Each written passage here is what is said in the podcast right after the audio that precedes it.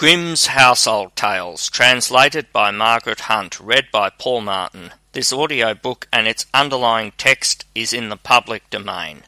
Number 93 The Raven. There was once upon a time a queen who had a little daughter who was still so young that she had to be carried. One day the child was naughty, and the mother might say what she liked, but the child would not be quiet. Then she became impatient, and as the ravens were flying about the palace, she opened the window and said, I wish you were a raven and would fly away, and then I should have some rest. Scarcely had she spoken the words before the child was changed into a raven and flew from her arms out of the window. It flew into a dark forest and stayed in it a long time, and the parents heard nothing of their child. Then one day a man was on his way through this forest and heard the raven crying and followed the voice. And when he came nearer, the bird said, I'm a king's daughter by birth and am bewitched, but you can set me free. What am I to do? asked he. She said, Go further into the forest, and you will find a house wherein sits an aged woman who will offer you meat and drink. But you must accept nothing for if you eat and drink anything, you will fall into a sleep, and then you will not be able to deliver me.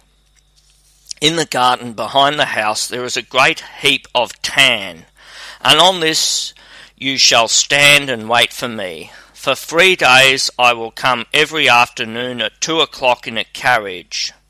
On the first day, four white horses will be harnessed to it, then four chestnut horses, and lastly four black ones. But if you are not awake but sleeping, I shall not be set free. The man promised to do everything that she desired, but the raven said, Alas, I know already that you will not deliver me, you will accept something from the woman.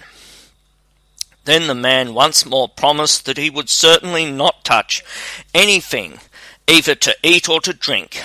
But when he entered the house, the old woman came to him and said, Poor man, how faint you are! Come and refresh yourself. Eat and drink.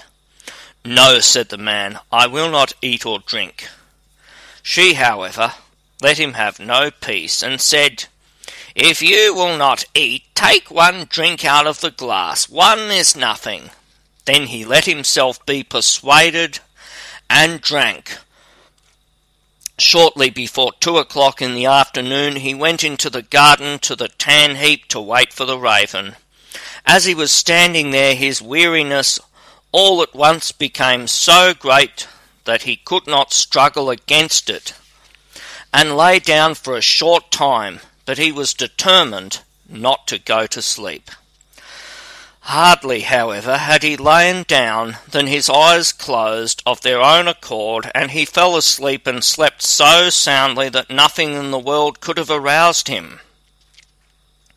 At two o'clock the raven came driving up with four white horses, but she was already in deep grief, and said, I know he is asleep.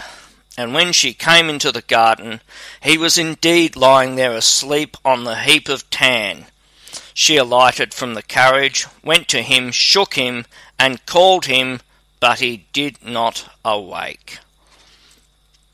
Next day about noon the old woman came again and brought him food and drink, but he would not take any of it. But she let him have no rest and persuaded him until at length he again took one drink out of the glass. Towards two o'clock he went into the garden to the tan heap to wait for the raven, but all at once felt such a great weariness that his limbs would no longer support him. He could not help himself and was forced to lie down and fell into a heavy sleep. When the raven drove up with four brown horses, she was already full of grief and said, I know he is asleep. She went to him but there he lay sleeping, and there was no waking him. Next day the old woman asked what was the meaning of this. He was neither eating nor drinking anything. Did he want to die? He replied, I am not allowed to eat or drink and will not do so. But she set a dish with food and a glass with wine before him. And when he smelled it, he could not resist, and swallowed a deep drink. When the time came, he went out into the garden to the heap of tan, and waited for the king's daughter. But he became still more weary than on the day before, and lay down and slept as soundly as if he had been a stone. At two o'clock the raven came with four black horses, and the coachman and everything else was black. She was already in the deepest grief, and said, I know that he is asleep and cannot deliver me. When she came to him, there he was lying fast asleep. She shook him and called him, but she could not wake him. Then she laid a loaf beside him, and after that a piece of meat, and thirdly a bottle of wine, and he might consume as much of all of them as he liked, but they would never grow less. After this she took a gold ring from her finger and put it on his, and her name was graven on it. Lastly, she laid a letter beside him wherein was written what she'd given him, and that none of the things would ever grow less. And in it was also written, I see right well that here you will never be able to deliver me. But if you are still willing to deliver me, come to the golden castle of Stromberg. It lies in your power. Of that I am certain. And when she had given him all these things, she seated herself in her carriage and drove to the golden castle of Stromberg. When the man awoke and saw that he had slept, he was sad at heart, and said, She is certainly driven by, and I have not set her free. Then he perceived the things which were lying beside him, and read the letter wherein was written how everything had happened. So he arose and went away, intending to go to the golden castle of Stromberg, but he did not know where it was. After he had walked about the world for a long time, he entered into a dark forest, and walked for fourteen days, and still could not find his way out.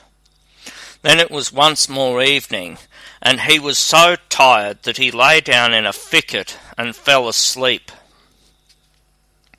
Next day he went onwards, and in the evening, as he was again about to lie down beneath some bushes, he heard such a howling and crying that he could not go to sleep.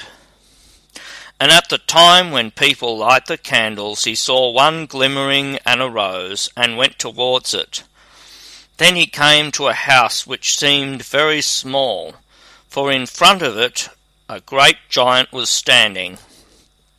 He thought to himself, If I go in and the giant sees me, it will very likely cost me my life. At length he ventured it, and went in.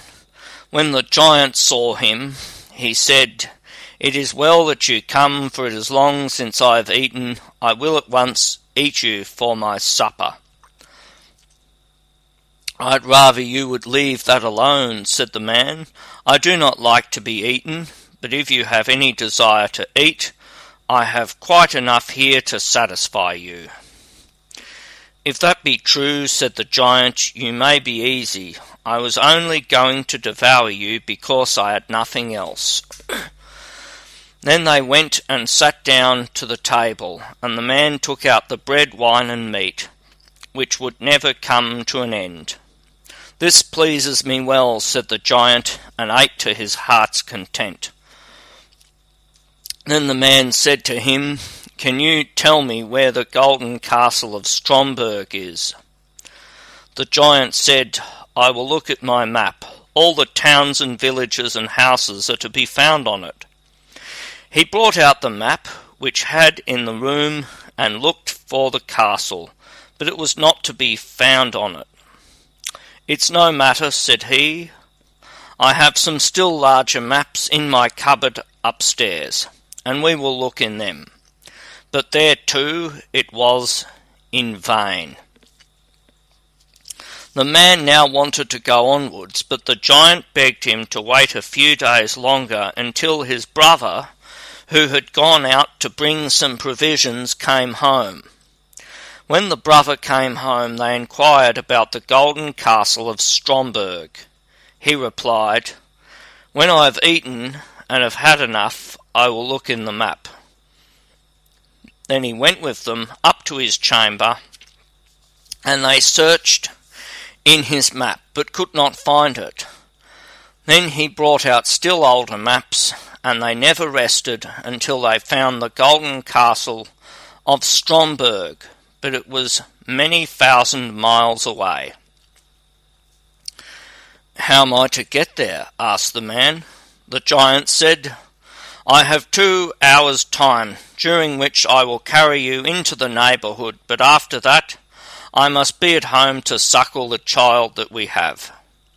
So the giant carried the man to about a hundred leagues from the castle, and said, You can be very well walk the rest of the way alone. And he turned back. The man, however, went onwards day and night until at length he came to the golden castle of Stromberg. It stood on a glass mountain, and the bewitched maiden drove in her carriage round the castle and then went inside it. He rejoiced when he saw her and wanted to climb up to her, but when he began to do so, he always slipped down the glass again. And when he saw that he could not reach her, he was filled with trouble and said to himself, I will stay down here below and wait for her. So he built himself a hut and stayed in it for a whole year, and every day saw the king's daughter driving about above, but never could go to her. Then one day he saw from his hut three robbers who were beating each other, and cried to them, God be with you. They stopped when they heard the cry, but as they saw no one, they once more began to beat each other, and that too most dangerously. So he again cried, God be with you. Again they stopped, looked round about, but as they saw no one, they went on beating each other. Then he cried for the third time, God be with you, and thought, I must see what these three are about, and went over and asked why they were beating each other so furiously.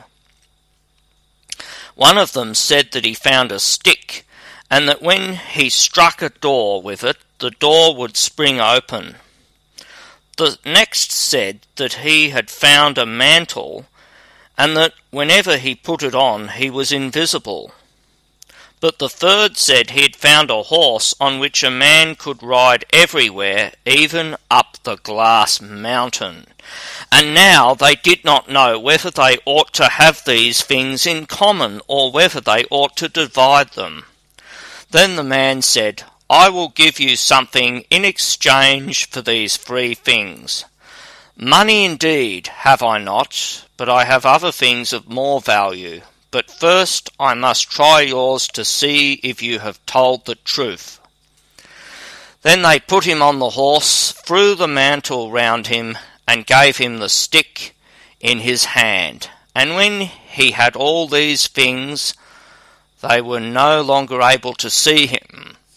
So he gave them some vigorous blows, and cried, Now, vagabonds, you have got what you deserve. Are you satisfied? And he rode up the glass mountain. But when he came in front of the castle at the top, it was shut. Then he struck the door with his stick, and it sprang open immediately. He went in and ascended the stairs until he came to the hall where the maiden was sitting with a golden cup full of wine before her. She, however, could not see him because he had the mantle on. And when he came up to her, he drew from his finger the ring which she had given him, and threw it into the cup, so that it rang. Then she cried, That is my ring, so the man who is to set me free must be here. The courtiers searched the whole castle and did not find him, but he had gone out and had seated himself on the horse and thrown off the mantle. When they came to the door, they saw him and cried aloud in their delight. Then he alighted and took the king's daughter in his arms, but she kissed him and said, Now you have set me free, and tomorrow we will celebrate our wedding. Grimm's Household Tales, translated by Margaret Hunt, read by Paul Martin. This audio book and its underlying text is in the public domain. Number 94 The Peasant's Wise Daughter. There was once a poor peasant who had no land, but only a small house and one daughter. Then said the daughter, We ought to ask our lord the king for a bit of newly cleared land. When the king heard of their poverty, he presented them with a piece of land which she and her father dug up, and intended to sow with a little corn and grain of that kind. When they had dug nearly the whole of the field, they found in the earth a mortar made of pure gold. Listen, said the father to the girl, as our lord the king has been so gracious and presented us with the field, we ought to give him this mortar in return for it. The daughter, however, would not consent to this, and said, Father, if we have the mortar without having the pestle as well, we shall have to get the pestle, so you had much better say nothing about it. He would, however, not obey her, but took the mortar and carried it to the king, said that he had found it in the cleared land, and asked if he would accept it as a present.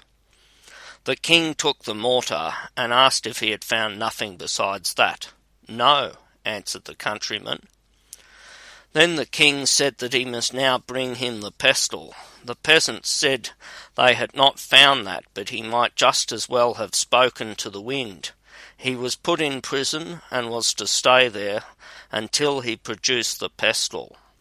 The servants had daily to carry him bread and water, which is what people get in prison, and they heard how the man cried out continually, Ah, if I had but listened to my daughter! Alas, alas, if I had but listened to my daughter!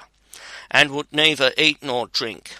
So he commanded the servants to bring the prisoner before him, and then the king asked the peasant why he was always crying, Ah, if I had but listened to my daughter! And what it was that his daughter had said. She told me that I ought not to take the mortar to you, for I should have to produce the pestle as well. If you have a daughter who is as wise as that, let her come here. She was therefore obliged to appear before the king, who asked her if she really was so wise, and said he would set her a riddle, and if she could guess that, he would marry her. She at once said yes, she would guess it.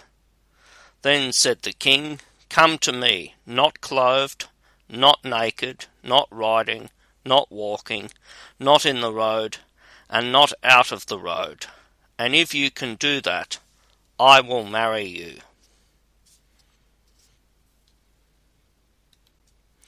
So she went away, put off everything she had on, and then she was not clothed, and took a great fishing net, and seated herself in it, and wrapped it entirely round and round, so that she was not naked, and she hired an ass, and tied the fisherman's net to its tail, so that it was forced to drag her along, and that was neither riding nor walking. The ass had also to drag her in the ruts, so that she only touched the ground with her great toe, and that was neither being in the road nor out of the road.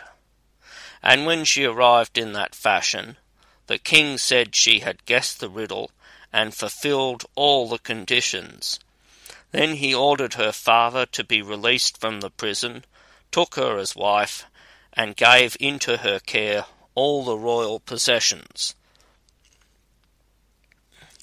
Now when some years had passed, the king was once drawing up his troops on parade, when it happened that some peasants who had been selling wood stopped with their wagons before the palace. Some of them had oxen yoked to them, and some horses. There was one peasant who had three horses, one of which delivered a young foal, and it ran away and lay down between two oxen which were in front of the wagon. When the peasants came together, they began to dispute, to beat each other and make a disturbance, and the peasant with the oxen wanted to keep the foal, and said one of the oxen had given birth to it, and the other said his horse had had it, and that it was his.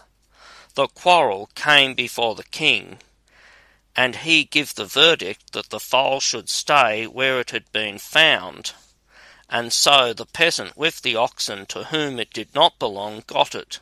Then the other went away and wept and lamented over his foal. Now he had heard how gracious his lady the queen was, because she herself had sprung from poor peasant folks. So he went to her and begged her to see if she could not help him to get his foal back again. Said she, Yes, I will tell you what to do if you will promise me not to betray me.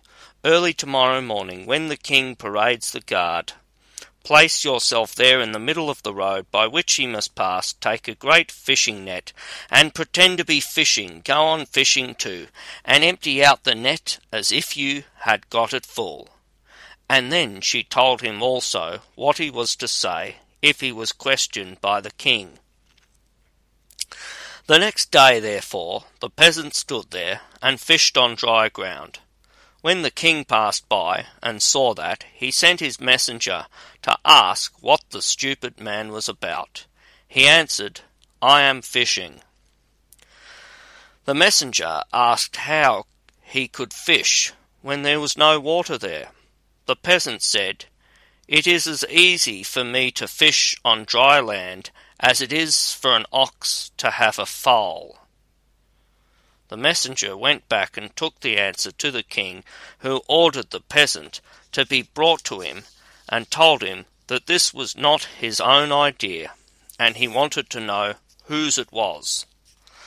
The peasant must confess this at once. The peasant, however, would not do so, and said always, God forbid he should. The idea was his own.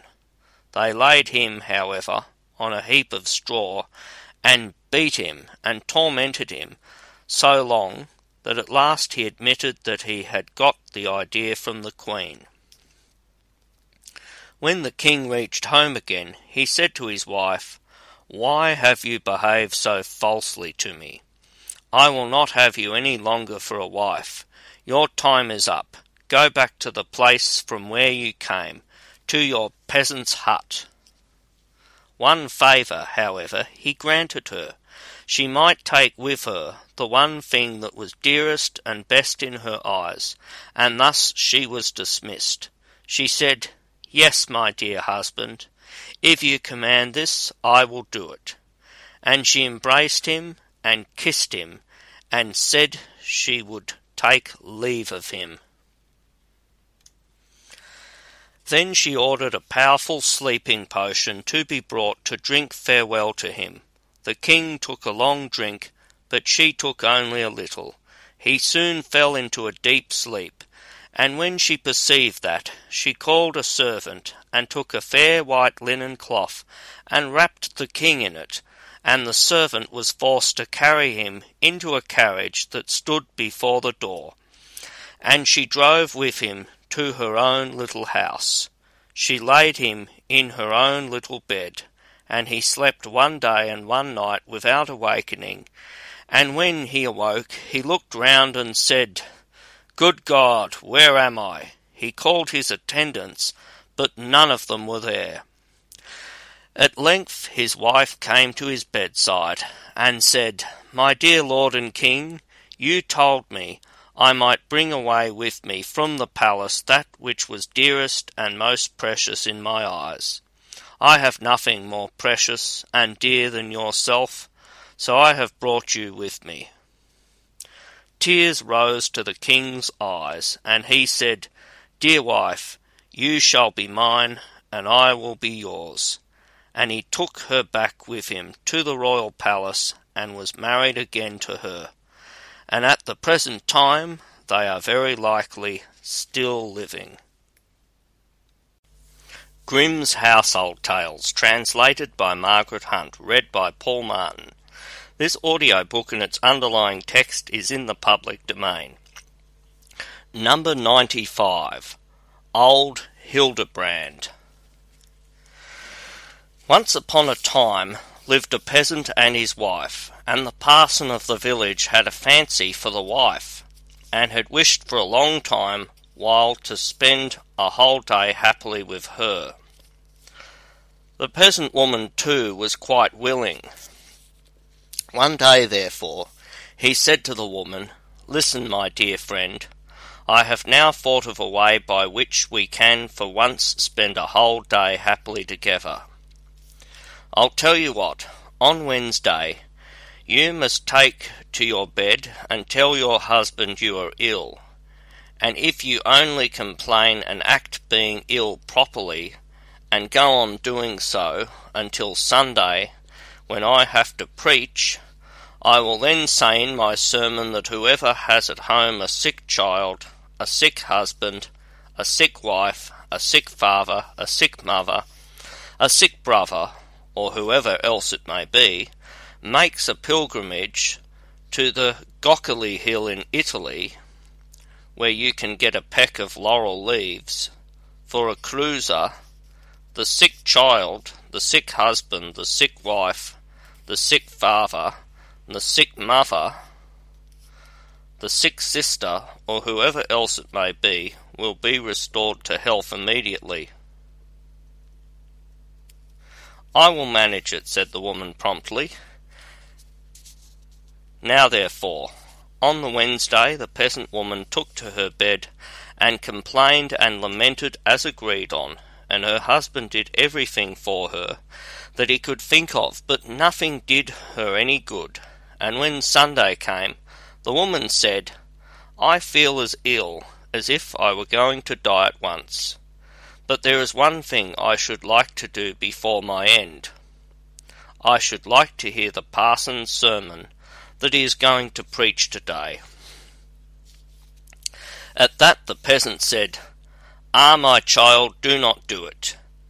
You might make yourself worse if you were to get up. Look, I will go to the sermon, and will attend to it very carefully, and will tell you everything the parson says. Well, said the woman, go then and pay great attention, and repeat to me all that you hear. So the peasant went to the sermon, and the parson began to preach, and said, If anyone had at home a sick child, a sick husband, a sick wife, a sick father, a sick mother, a sick sister, brother, or anyone else, and would make a pilgrimage to the Göckerli Hill in Italy, where a peck of laurel leaves costs a kreuzer, the sick child, sick husband, sick wife, sick father, sick mother, sick sister, brother, or whoever else it might be, would be restored to health instantly, and whoever wished to undertake the journey was to go to him after the service was over, and he would give him the sack for the laurel leaves and the kreuzer. Then no one was more rejoiced than the peasant, and after the service was over, he went at once to the parson, who gave him the bag for the laurel leaves and the kreuzer. After that he went home, and even at the house door he cried, Hurrah, dear wife! It is now almost the same thing as if you were well. The parson has preached today that whoever had at home a sick child, a sick husband, a sick wife, a sick father, a sick mother, a sick sister, brother, or whoever it might be, and would make a pilgrimage to the Göckerli Hill in Italy, where a peck of laurel leaves costs a kreuzer, the sick child, sick husband, sick wife, sick father, sick mother, sick sister, brother, or whoever else it was, would be cured immediately. And now I have already got the bag and the kreuzer from the parson, and will at once begin my journey, so that you may get well the faster. and thereupon he went away. He was, however, hardly gone before the woman got up, and the parson was there directly. But now we will leave these two for a while, and follow the peasant, who walked on quickly without stopping, in order to get the sooner to the Göckerli Hill, and on his way he met his gossip. His gossip was an egg merchant, and was just coming from the market where he had sold his eggs. May you be blessed, said the gossip. Where are you off to so fast? To all eternity, my friend, said the peasant. My wife is ill, and I have been to-day to hear the parson's sermon. And he preached that if anyone had in his house a sick child, a sick husband, a sick wife, a sick father, a sick mother, a sick sister, brother, or anyone else, and made a pilgrimage to the Göckerli Hill in Italy, where a peck of laurel leaves costs a kreuzer, the sick child, the sick husband, the sick wife, the sick father, the sick mother, the sick sister, brother, or whoever else it was, would be cured immediately. And so I have got the bag for the laurel leaves and the kreuzer from the parson, and now I am beginning my pilgrimage. But listen, gossip, said the egg merchant to the peasant, are you then stupid enough to believe such a thing as that? Don't you know what it means? The parson wants to spend a whole day alone with your wife in peace, so he's given you this job to do to get you out of the way. My word, said the peasant, how I'd like to know if that's true. Come then, said the gossip, I'll tell you what to do. Get into my egg basket, and I will carry you home, then you will see for yourself. So that was settled, and the gossip put the peasant into his egg basket and carried him home. When they got to the house, hurrah! But all was going merry there. The woman had already had nearly everything killed that was in the farmyard and had made pancakes, and the parson was there, and had brought his fiddle with them. The gossip knocked at the door, and the woman asked who was there. It is I, gossip, said the egg merchant. Give me shelter this night. I've not sold my eggs at the market, so now I have to carry them home again, and they are so heavy that I shall never be able to do it, for it is dark already. Indeed, my friend, said the woman, you come at a very inconvenient time for me, but as you are here it can't be helped. Come in and take a seat there on the bench by the stove. Then she placed the gossip and the basket which he carried on his back on the bench by the stove. The parson, however, and the woman were as merry as possible. At length the parson said, Listen, my dear friend, you can sing beautifully. Sing something to me. Oh, said the woman, I cannot sing now. In my young days, indeed, I could sing well enough, but that's all over now. Come, said the parson once more, do sing some little song. At that the woman began and sang. I've sent my husband away from me to the Göckerli Hill in Italy. Thereupon the parson sang, I wish 'twas a year before he came back. I'd never ask him for the laurel leaf sack. Hallelujah. Then the gossip, who was in the background, began to sing, but I ought to tell you the peasant was called Hildebrand.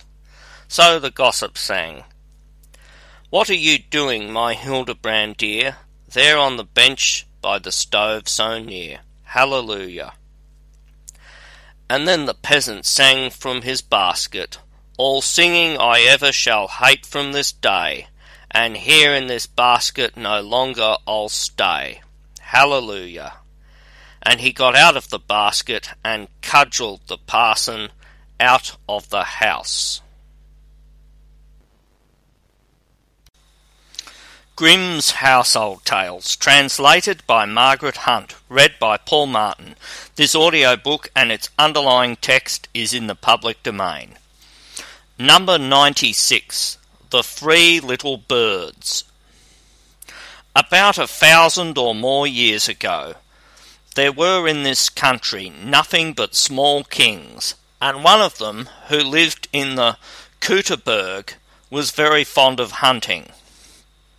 Once on a time, when he was riding forth from his castle with his hunters, three girls were watching their cows upon the mountain, and when they saw the king, with all his followers, the eldest girl pointed to him and called to the two other girls, If I do not get that one, I will have none. Then the second girl answered from the other side of the hill and pointed to the one who was on the king's right hand. Hello, hello, if I do not get him, I will have no one.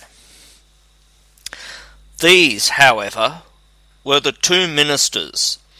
The king heard all this, and when he had come back from the chase, he had the three girls brought to him, and asked them what they had said yesterday on the mountain. This they would not tell him, so the king asked the eldest if she really would take him for her husband. Then she said, Yes. And the two ministers married her two sisters, for they were all three fair and beautiful of face, especially the queen, who had hair like flax. But the two sisters had no children, and once when the king was obliged to go from home, he invited them to come to the queen in order to cheer her for she was about to bear a child. She had a little boy who brought a bright red star into the world with him. Then the two sisters said to each other that they would throw the beautiful boy into the water. When they had thrown him in, I believe it was into the Weser, a little bird flew up into the air which sang, To your death are you sped, until God's word be said. In the white lily bloom, brave boy, is your tomb. When the two heard that, they were frightened to death, and ran away in great haste. When the king came home, they told him that the queen had birthed a dog. Then the king said, What God does is well done. But a fisherman who dwelt near the water fished the little boy out again while he was still alive. And as his wife had no children, they reared him. When a year had gone by, the king again went away, and the queen had another little boy, whom the false sisters likewise took and threw into the water. Then up flew a little bird again and sang, To your death are you sped, until God's word be said. In the white lily bloom, brave boy, is your tomb. And when the king came back, they told him that the queen had once more given birth to a dog. And he again said, What God does is well done. The fisherman, however, fished this one also out of the water and reared him. Then the king again journeyed forth, and the queen had a little girl, whom also the false sisters threw into the water. Then again a little bird flew up on high and sang, To your death are you sped, until God's word be said. In the white lily bloom, bonny girl, is your tomb. And when the king came home, they told him that the queen had delivered a cat. Then the king grew angry and ordered his wife to be cast into prison, and there she was shut up for many long years. In the meantime, the children had grown up. The eldest once went out with some other boys to fish, but the other boys would not have him with them, and said, Go your way, foundling. Hereupon he was much troubled, and asked the old fisherman if that was true. The fisherman told him that once, when he was fishing, he had drawn him out of the water. So the boy said he would go forth and seek his father. The fisherman, however, entreated him to stay, but he would not let himself be hindered, and at last the fisherman consented. Then the boy went on his way, and walked for many days, and at last he came to a great body of water, by the side of which stood an old woman fishing. Good day, mother, said the boy. Many thanks, said she. You will fish long enough before you catch anything. And you will seek long enough before you find your father. How will you get over the water? said the woman. God knows. Then the old woman took him up on her back and carried him through it, and he sought for a long time, but could not find his father. When a year had gone by, the second boy set out to seek his brother. He came to the water, and all fared with him just as with his brother. And now there was no one at home but the daughter, and she mourned for her brothers so much that at last she also begged the fisherman to let her set forth, for she wished to go in search of her brothers.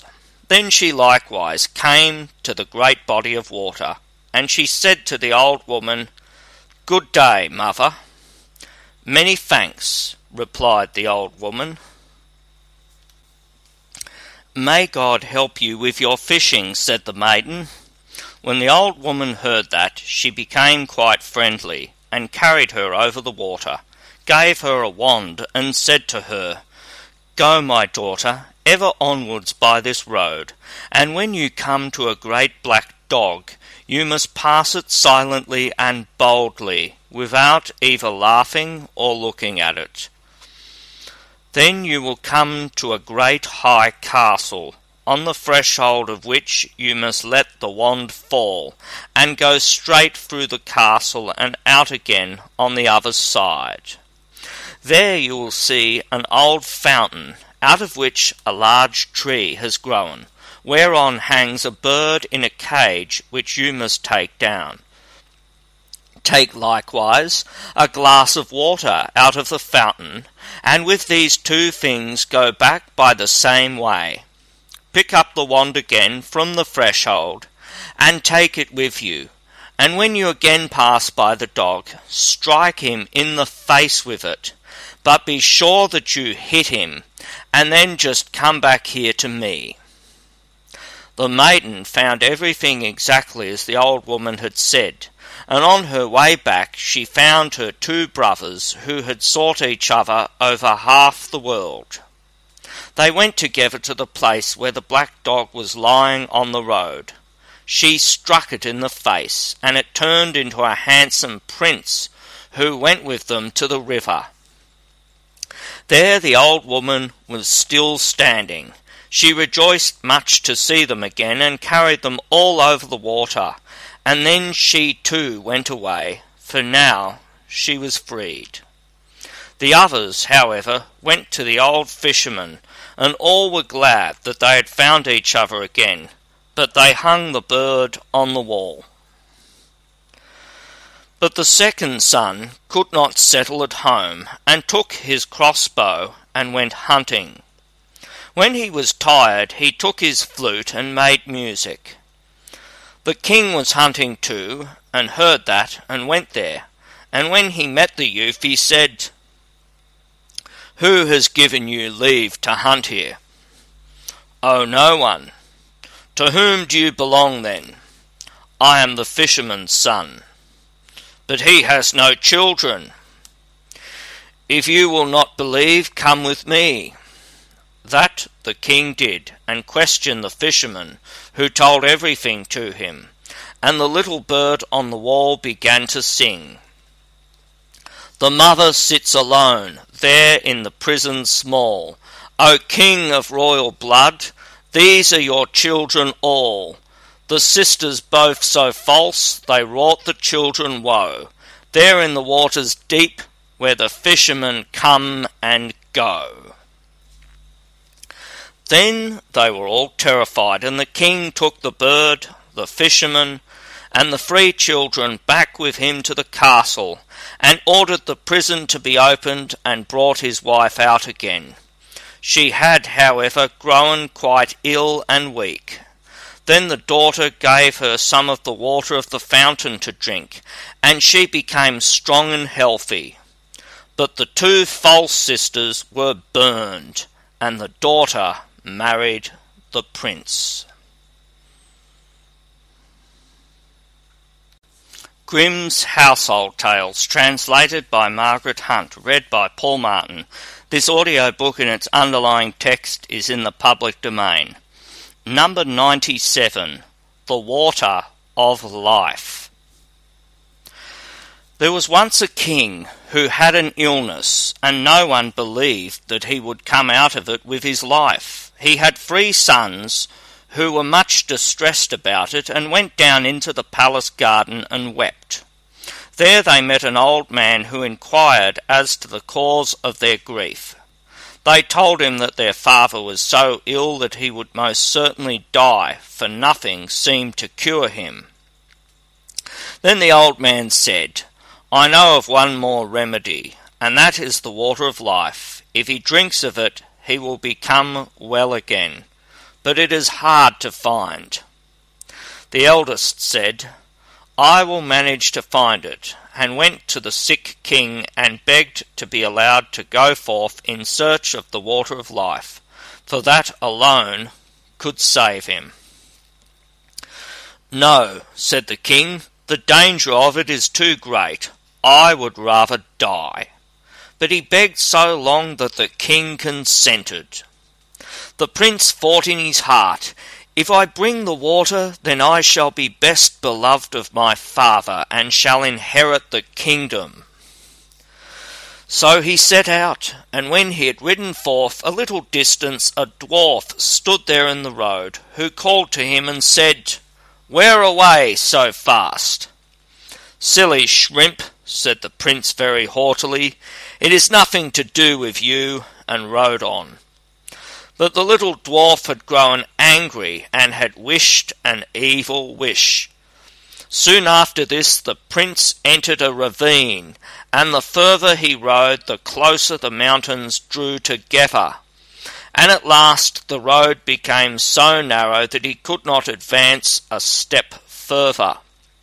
It was impossible either to turn his horse or to dismount from the saddle and he was shut in there as if in prison. The sick king waited long for him, but he did not come. Then the second son said, Father, let me go forth to seek the water, and thought to himself, If my brother is dead, then the kingdom will fall to me. At last the king would not allow him to go either, but at last he yielded, so the prince set out on the same road that his brother had taken. And he too met the dwarf, who stopped him to ask, where was he going in such haste? Little shrimp, said the prince, that is nothing to you, and rode on without giving him another look. But the dwarf bewitched him, and he, like the other, rode into a ravine and could neither go forwards nor backwards. So fair, haughty people. As the second son also remained away, the youngest begged to be allowed to go forth to fetch the water, and at last the king was obliged to let him go. When he met the dwarf, and the latter asked him where he was going in such haste, he stopped gave him an explanation, and said, I am seeking the water of life, for my father is sick unto death. Do you know, then, where that is to be found? No, said the prince. As you have borne yourself kindly and not haughtily, like your false brothers, I will give you the information and tell you how you may obtain the water of life. It springs from a fountain in the courtyard of an enchanted castle, but you will not be able to make your way to it if I do not give you an iron wand and two small loaves of bread. Strike thrice with the wand on the iron door of the castle, and it will spring open.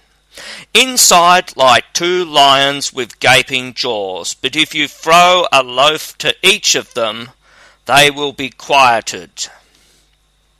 Then hasten to fetch some of the water of life before the clock strikes twelve, else the door will shut again, and you will be imprisoned. The prince thanked him, took the wand and the bread, and set out on his way. When he arrived, everything was as the dwarf had said. The door sprang open at the third stroke of the wand, and when he had appeased the lions with the bread, he entered the castle and came to a large and splendid hall, wherein sat some enchanted princes whose rings he drew off their fingers. A sword and a loaf of bread were lying there, which he carried away. After this he entered a chamber in which was a beautiful maiden, who rejoiced when she saw him, kissed him, and told him that he had delivered her, and should have the whole of her kingdom, and that if he would return in a year, their wedding should be celebrated. Likewise, she told him where the spring of the water of life was, and that he was to hasten and draw some of it before the clock struck twelve. Then he went onwards, and at last entered a room where there was a beautiful, newly made bed. And as he was very weary, he felt inclined to rest a little. So he lay down and fell asleep. When he awoke, it was striking a quarter to twelve. He sprang up in a fright, ran to the spring, drew some water in a cup, which stood near, and hastened away. But just as he was passing through the iron door, the clock struck twelve, and the door fell to with such violence that it carried away a piece of his heel. He, however, rejoiced at having obtained the water of life, and went homewards, and again passed the dwarf. When the latter saw the sword and the loaf, he said, With these you have won great wealth. With the sword you can slay whole armies, and the bread will never come to an end. But the prince would not go home to his father without his brothers, and said, Dear dwarf, can you not tell me where my two brothers are? They went out before I did in search of the water of life, and have not returned. They are imprisoned between two mountains, said the dwarf. I have condemned them to stay there because they were so haughty. Then the prince begged until the dwarf released them. But he warned him, however, and said, Beware of them, for they have bad hearts. When his brothers came, he rejoiced and told them how things had gone with him, that he had found the water of life, and had brought a cupful away with him, and had rescued a beautiful princess who was willing to wait a year for him.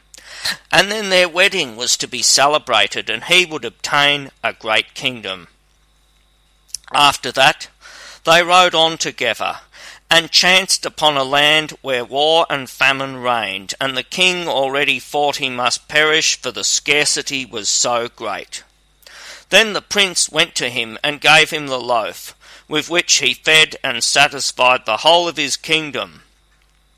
And then the prince gave him the sword too, with which he slew the hosts of his enemies, and could now live in rest and peace.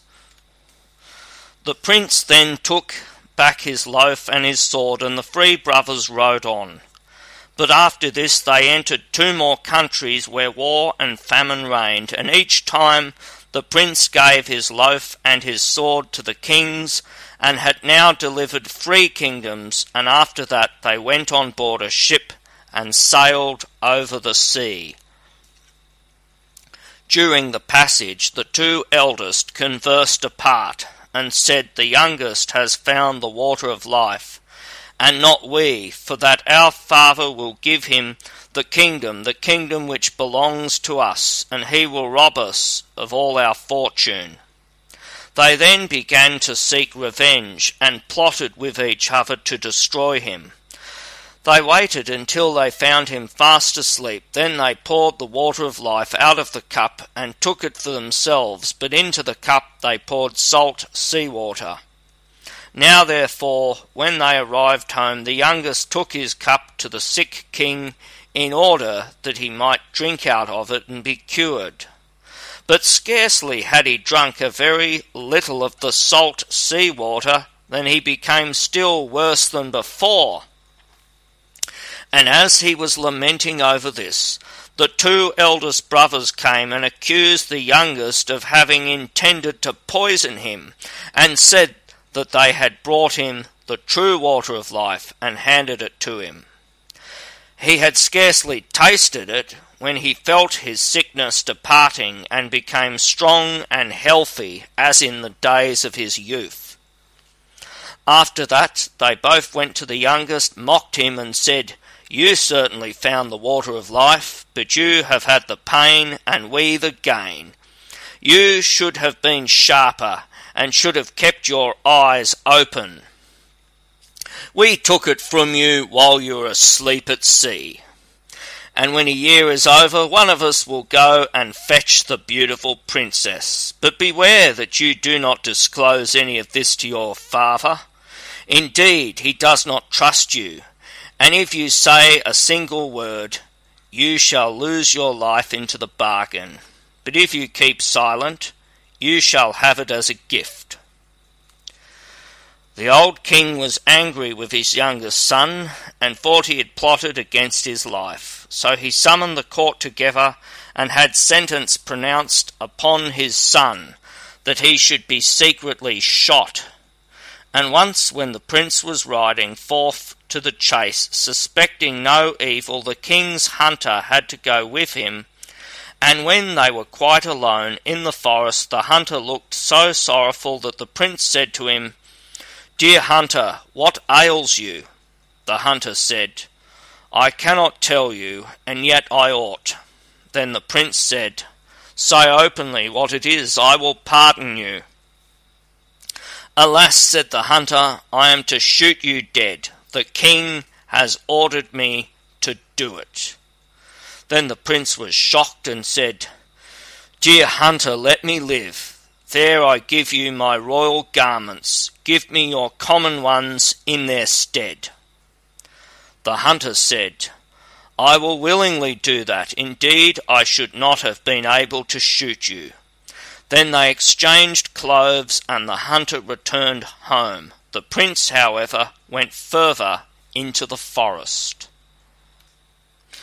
After a time, three wagons of gold and precious stones came to the king for his youngest son, which was sent by the free kings who had slain their enemies with the prince's sword and maintained their people with his bread, and who wished to show their gratitude for it.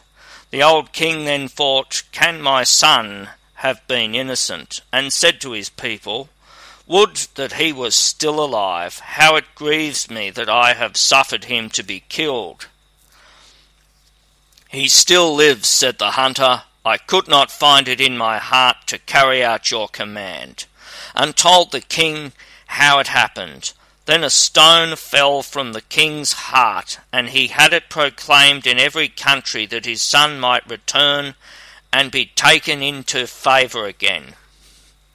The princess, however, had a road made up to her palace, which was quite bright and golden, and told her people that whoever came riding straight along it to her would be the right wooer, and was to be admitted, and whoever rode by the side of it was not the right one, and was not to be admitted. As the time was now close at hand, the eldest thought he would hasten to go to the king's daughter and give himself out as her deliverer, and thus win her for his bride, and the kingdom to boot. Therefore he rode forth, and when he arrived in front of the palace and saw the splendid golden road, he thought, It would be a sin and a shame if he were to ride over that and turned aside and rode on the right side of it. But when he came to the door, the servants told him that he was not the right man, and was to go away again. Soon after this, the second prince set out, and when he came to the golden road, and his horse had put one foot on it, he thought, It would be a sin and a shame to tread a piece of it off. And he turned aside and rode on the left side of it. And when he reached the door, the attendants told him he was not the right one, and he was to go away again. When at last the year had entirely expired, the third son likewise wished to ride out of the forest to his beloved, and with her forget his sorrows. So he set out and thought of her so incessantly, and wished to be with her so much, that he never noticed the golden road at all. So his horse rode onwards up the middle of it, and when he came to the door it was opened, and the princess received him with joy, and said he was her deliverer and lord of the kingdom, and their wedding was celebrated with great rejoicing. When it was over, she told him that his father invited him to come to him and had forgiven him. So he rode there and told him everything, how his brothers had betrayed him, and how he had nevertheless kept silent. The old king wished to punish them, but they had gone to sea, and never came back as long as they lived. Grimm's Household Tales, translated by Margaret Hunt. Read by Paul Martin. This audiobook and its underlying text is in the public domain. Number 98. Dr. Know All. There was once on a time a poor peasant called Crab, who drove with two oxen a load of wood to the town and sold it to a doctor for two thalers. When the money was being counted out to him, it so happened that the doctor was sitting at table, and when the peasant saw how daintily he ate and drank, his heart desired what he saw, and he would willingly have been a doctor too. So he remained standing a while, and at length inquired if he too could not be a doctor. Oh, yes, said the doctor, that is soon managed. What must I do? asked the peasant. In the first place, buy yourself an ABC book of the kind which has a cock on the frontispiece. In the second, turn your cart and your two oxen into money, and get yourself some cloves and whatever else pertains to medicine. Thirdly, have a sign painted for yourself with the words, I am Dr. Know All, and have that nailed up above your door. The peasant did everything that he had been told to do. When he'd doctored people a while, but not long, a rich and great lord had some money stolen. Then he was told about Dr. Know-all, who lived in such and such a village, and must know what had become of the money. So the lord had the horses put in his carriage, drove out to the village, and asked Crab if he were Dr. Know-all. Yes, he was, he said. Then he was to go with him and bring back the stolen money. Oh, yes, but Greta, my wife, must go too. The Lord was willing and let both of them have a seat in the carriage, and they all drove away together.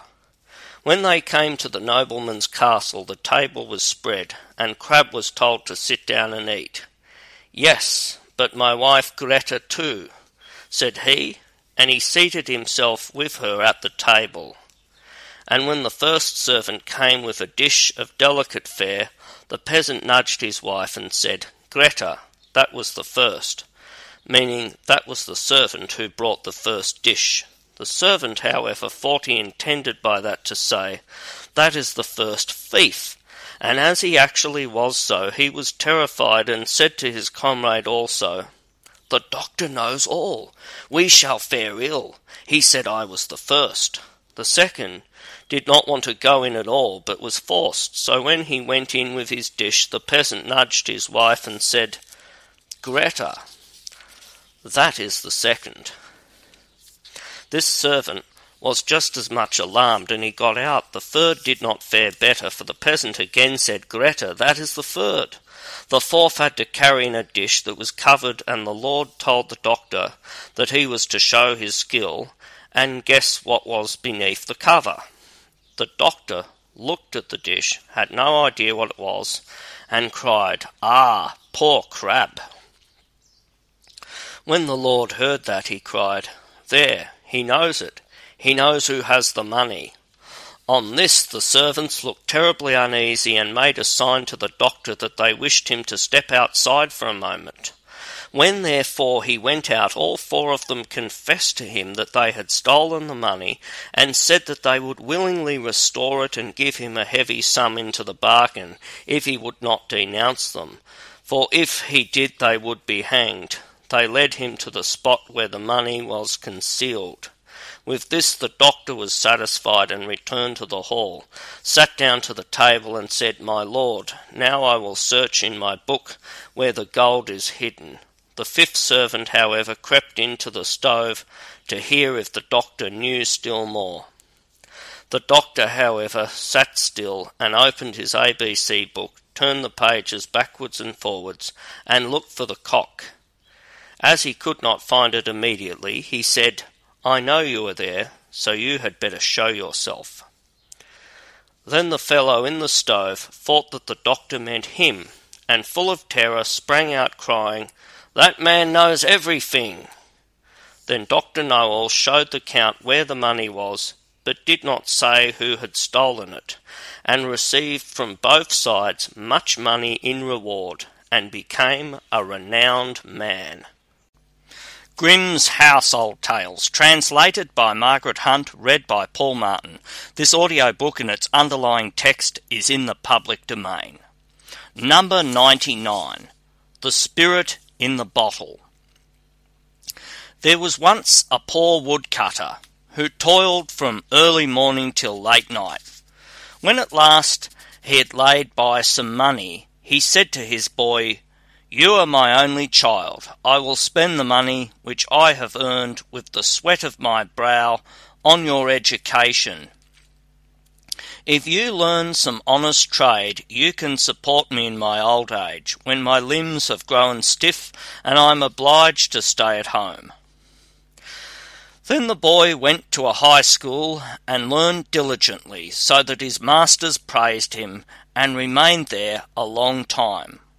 When he had worked through two classes, but was still not yet perfect in everything, the little pittance which the father had earned was all spent, and the boy was obliged to return home to him. Ah, said the father sorrowfully, I can give you no more, and in those hard times I cannot earn a farthing more than will suffice for our daily bread. Dear father, answered the son, don't trouble yourself about it. If it is God's will, it will turn to my advantage. I shall soon accustom myself to it. When the father wanted to go into the forest to earn money by helping to pile and stack wood and also chop it, the son said, I will go with you and help you. Nay, my son, said the father, that would be hard for you. You are not accustomed to rough work, and will not be able to bear it. Besides, I've only one axe and no money left to buy another.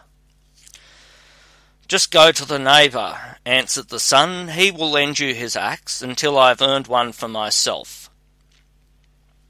The father then borrowed an axe of the neighbour, and next morning at break of day they went out into the forest together. The son helped his father, and was quite merry and brisk about it. But when the sun was right over their heads, the father said, we will rest and have our dinner, and then we shall work as well again. The son took his bread in his hands and said, Just you rest, father. I am not tired. I will walk up and down a little in the forest and look for birds' nests.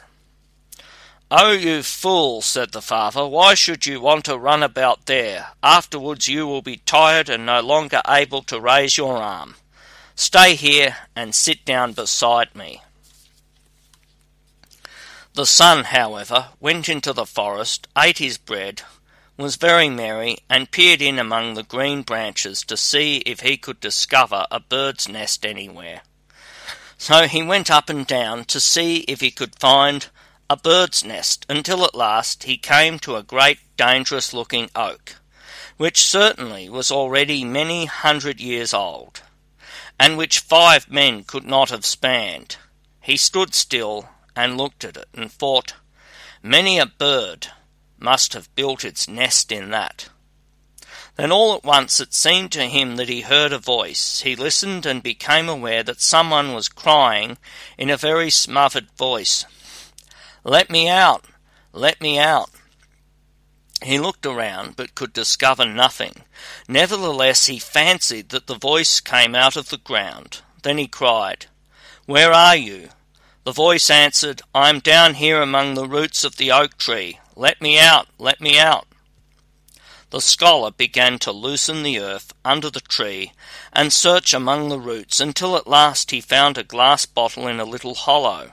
He lifted it up and held it against the light, and then saw a creature shaped like a frog springing up and down in it.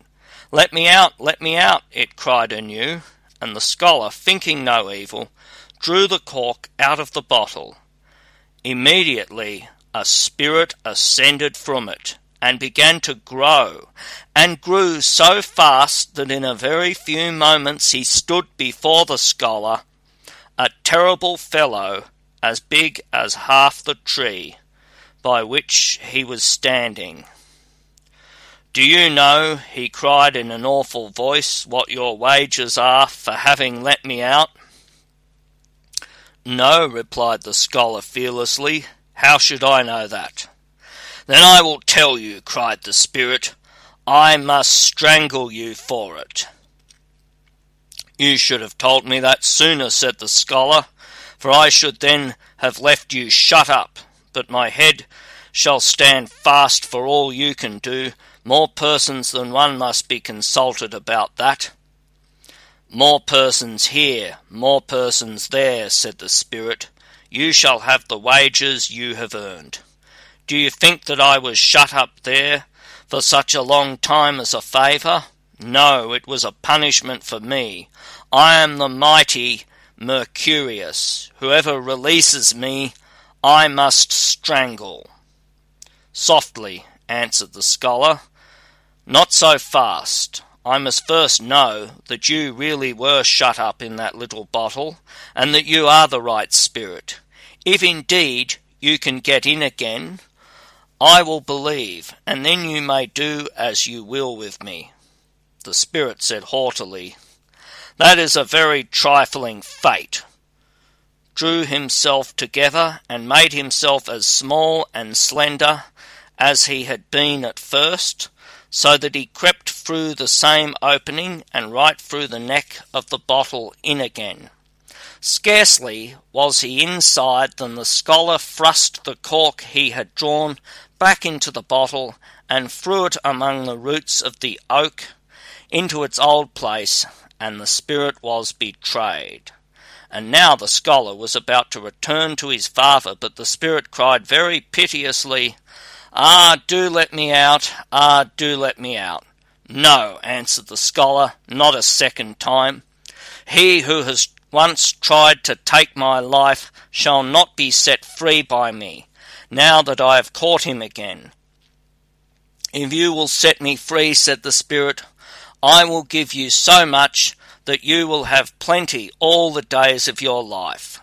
No, answered the boy, you would cheat me as you did the first time. You are playing away with your own good luck, said the Spirit. I will do you no harm, but will reward you richly. The scholar thought, I will venture it. Perhaps he will keep his word. And anyhow, he shall not get the better of me.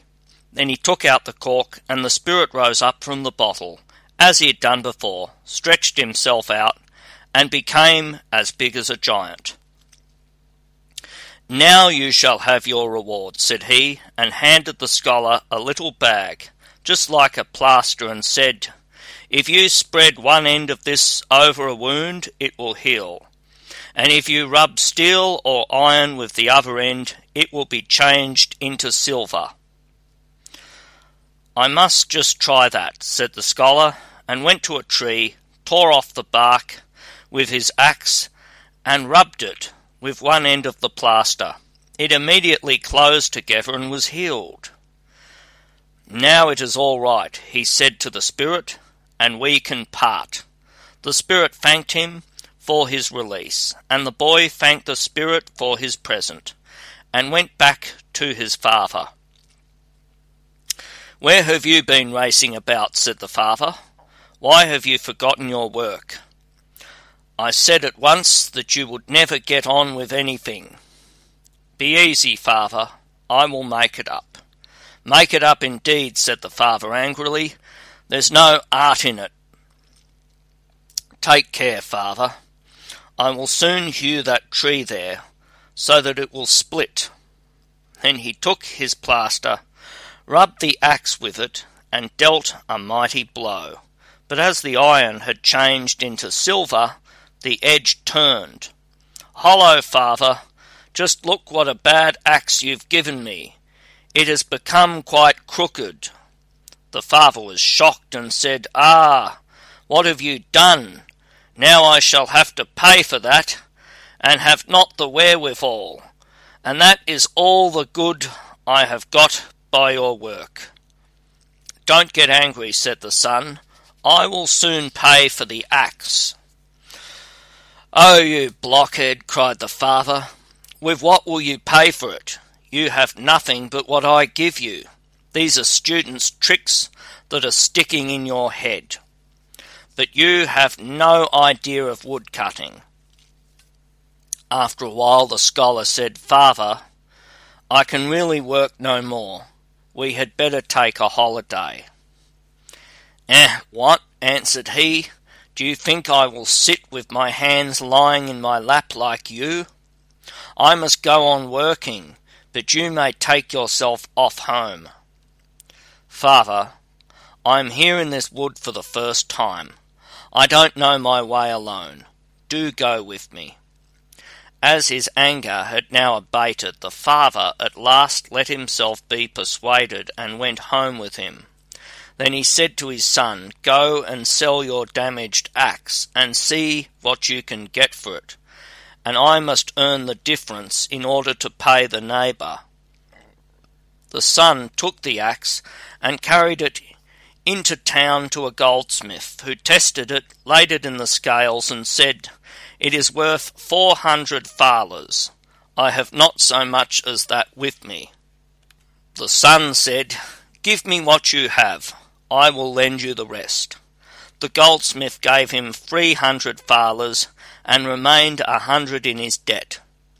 The son thereupon went home and said, Father, I have got the money. Go and ask the neighbour what he wants for the axe. I know that already, answered the old man. One thaler, six groschen.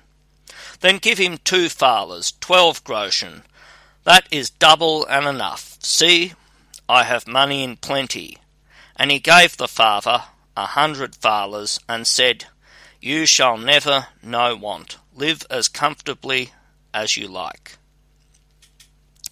Good heavens, said the father, how have you come by these riches? The scholar then told how all had come to pass, and how he, trusting in his luck, had made such a good hit.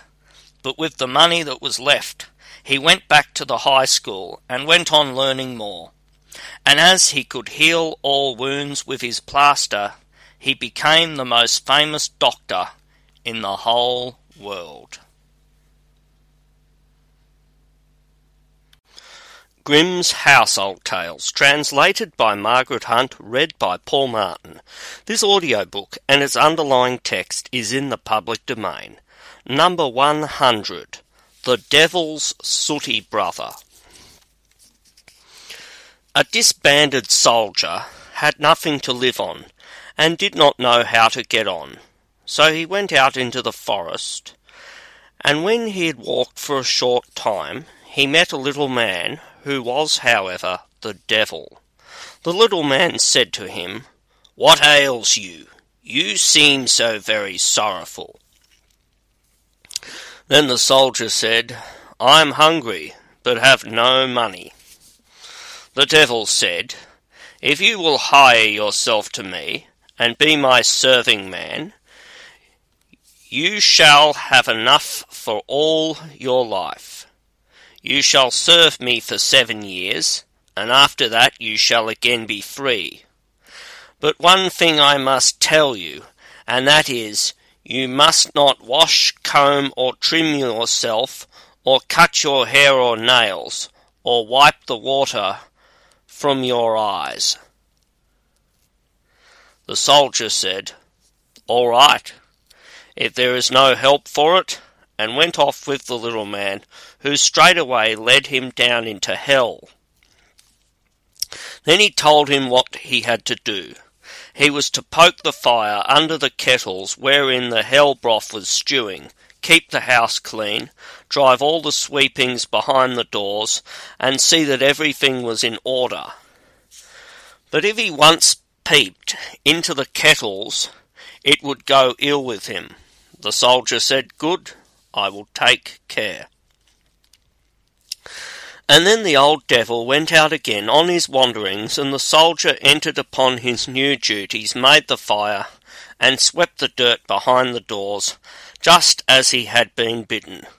When the old devil came back again, he looked to see if all had been done, appeared satisfied, and went forth a second time. The soldier now took a good look on every side. The kettles were standing all round hell, with a mighty fire below them, and inside they were boiling and sputtering.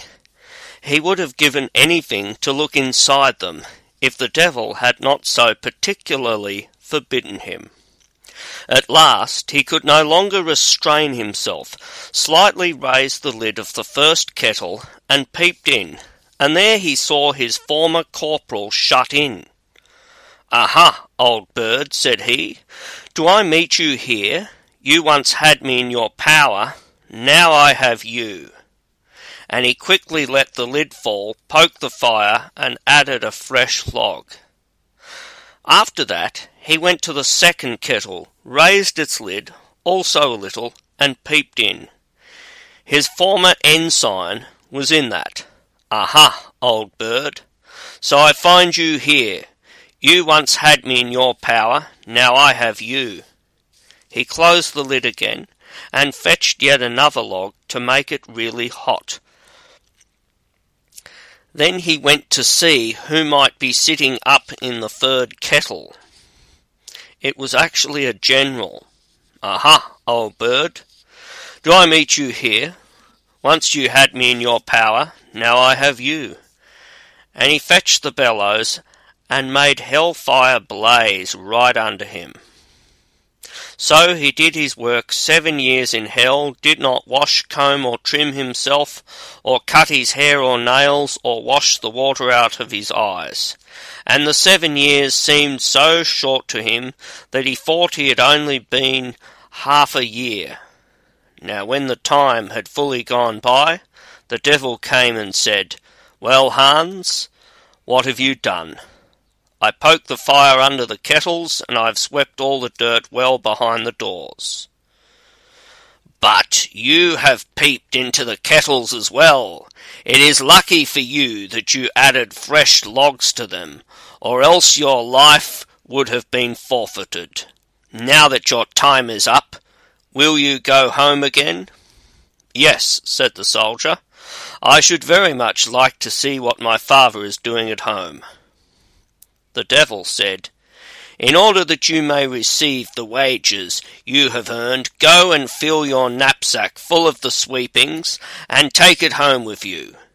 You must also go unwashed and uncombed, with long hair on your head and beard, and with uncut nails and dim eyes. And when you are asked where you are from, you must say, From hell. And when you are asked who you are, you are to say, the devil's sooty brother, and my king as well. The soldier held his peace, and did as the devil bade him. But he was not at all satisfied with his wages. Then, as soon as he was up in the forest again, he took his knapsack from his back to empty it, but on opening it, the sweepings had become pure gold. I should never have expected that, said he, and was well pleased and entered the town. The landlord was standing in front of the inn, and when he saw the soldier approaching, he was terrified, because Hans looked so horrible, worse than a scarecrow. He called to him and asked, Where do you come from? From hell. Who are you? The devil's sooty brother, and my king as well. Then the host would not let him enter, but when Hans showed him the gold, he came and unlatched the door himself. Hans then ordered the best room and attendants, ate and drank his fill, but neither washed nor combed himself as the devil had bidden him, and at last lay down to sleep. But the knapsack, full of gold, remained before the eyes of the landlord, and left him no peace, and during the night he crept in and stole it away. Next morning, however, when Hans got up and wanted to pay the landlord and travel further, the knapsack was gone. But he soon composed himself and thought, You have been unfortunate from no fault of your own and straightway went back again to hell, complained of his misfortune to the old devil, and begged for his help. The devil said, Seat yourself. I will wash, comb, and trim you, cut your hair and nails, and wash your eyes for you. And when he had done with him, he gave him the knapsack back again, full of sweepings, and said, Go and tell the landlord that he must return you your money, or else I will come and fetch him, and he shall poke the fire in your place.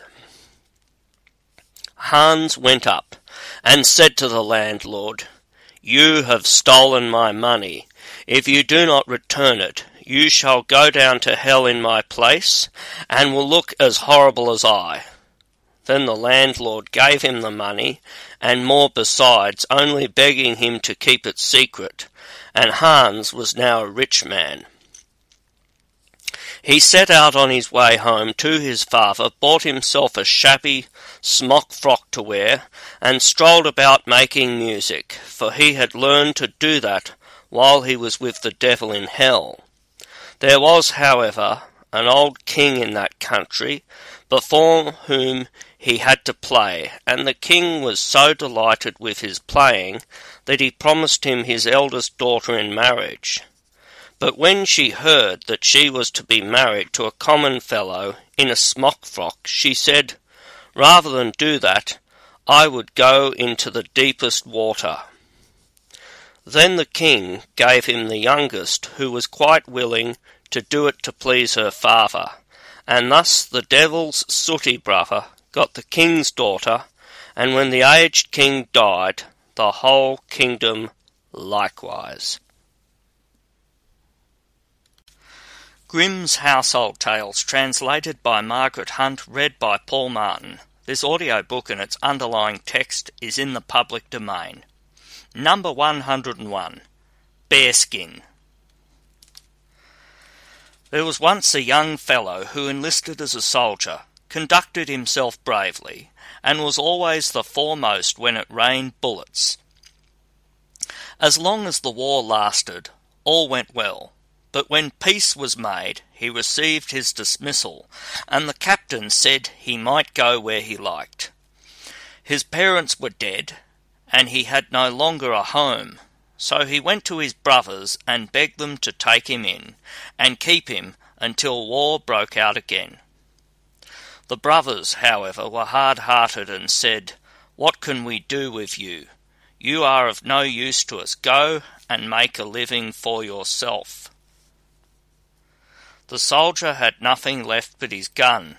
He took that on his shoulder and went forth into the world. He came to a wide heath on which nothing was to be seen but a circle of trees. Under these he sat sorrowfully down and began to think over his fate. I have no money, thought he. I have learned no trade, but that of fighting, and now that they have made peace, they don't want me any longer. So I see beforehand that I shall have to starve. All at once he heard a rustling, and when he looked round, a strange man stood before him, who wore a green coat and looked right stately, but had a hideous cloven foot. I know already what you are in need of, said the man. Golden possessions. You shall have as much as you can make away with. Do what you will, but first I must know if you are fearless, that I may not bestow my money in vain. A soldier and fear, how can those two things go together? he answered. You can put me to the proof. Very well, then, answered the man. Look behind you. The soldier turned round and saw a large bear, which came growling towards him. Oho! cried the soldier, I will tickle your nose for you, so that you shall soon lose your fancy for growling. And he aimed at the bear and shot it through the muzzle. It fell down and never stirred again. I see quite well, said the stranger, that you are not wanting in courage, but there is still another condition which you will have to fulfill. If it does not endanger my salvation, replied the soldier, who knew very well who was standing by him. If it does, I'll have nothing to do with it. You will look to that for yourself, answered Greencoat. You shall, for the next seven years, never wash yourself, never comb your beard, nor your hair, nor cut your nails, nor say one paternoster. I will give you a coat and a cloak, which during this time you must wear. If you die during these seven years, you are mine. If you remain alive, you are free and rich to boot, for all the rest of your life. The soldier thought of the great extremity in which he now found himself, and as he so often had gone to meet death, he resolved to risk it now also, and agreed to the terms. The devil took off his green coat, gave it to the soldier, and said, If you have this coat on your back, and put your hand into the pocket, you will always find it full of money. Then he pulled the skin off the bear, and said, this shall be your cloak, and your bed also, for on this you shall sleep, and in no other bed shall you lie, and because of this apparel you shall be called Bearskin. After this the devil vanished. The soldier put the coat on, felt at once in the pocket, and found that the thing was really true. Then he put on the bearskin and went forth into the world and enjoyed himself, refraining from nothing that did him good and his money harm. During the first year his appearance was passable, but during the second he began to look like a monster. His hair covered nearly the whole of his face, his beard was like a piece of coarse felt, his fingers had claws, and his face was so covered with dirt that if cress had been sown on it, it would have grown. Whoever saw him ran away, but as he always gave the poor money to pray that he might not die during the seven years, and as he paid well for everything, he still always found shelter. In the fourth year he entered an inn where the landlord would not receive him and would not even let him have a place in the stable because he was afraid the horses would be scared. But as Bearskin thrust his hand into his pocket and pulled out handfuls of ducats, the host let himself be persuaded and gave him a room in an outhouse. Bearskin was, however, obliged to promise not to let himself be seen, lest the inn should get a bad name.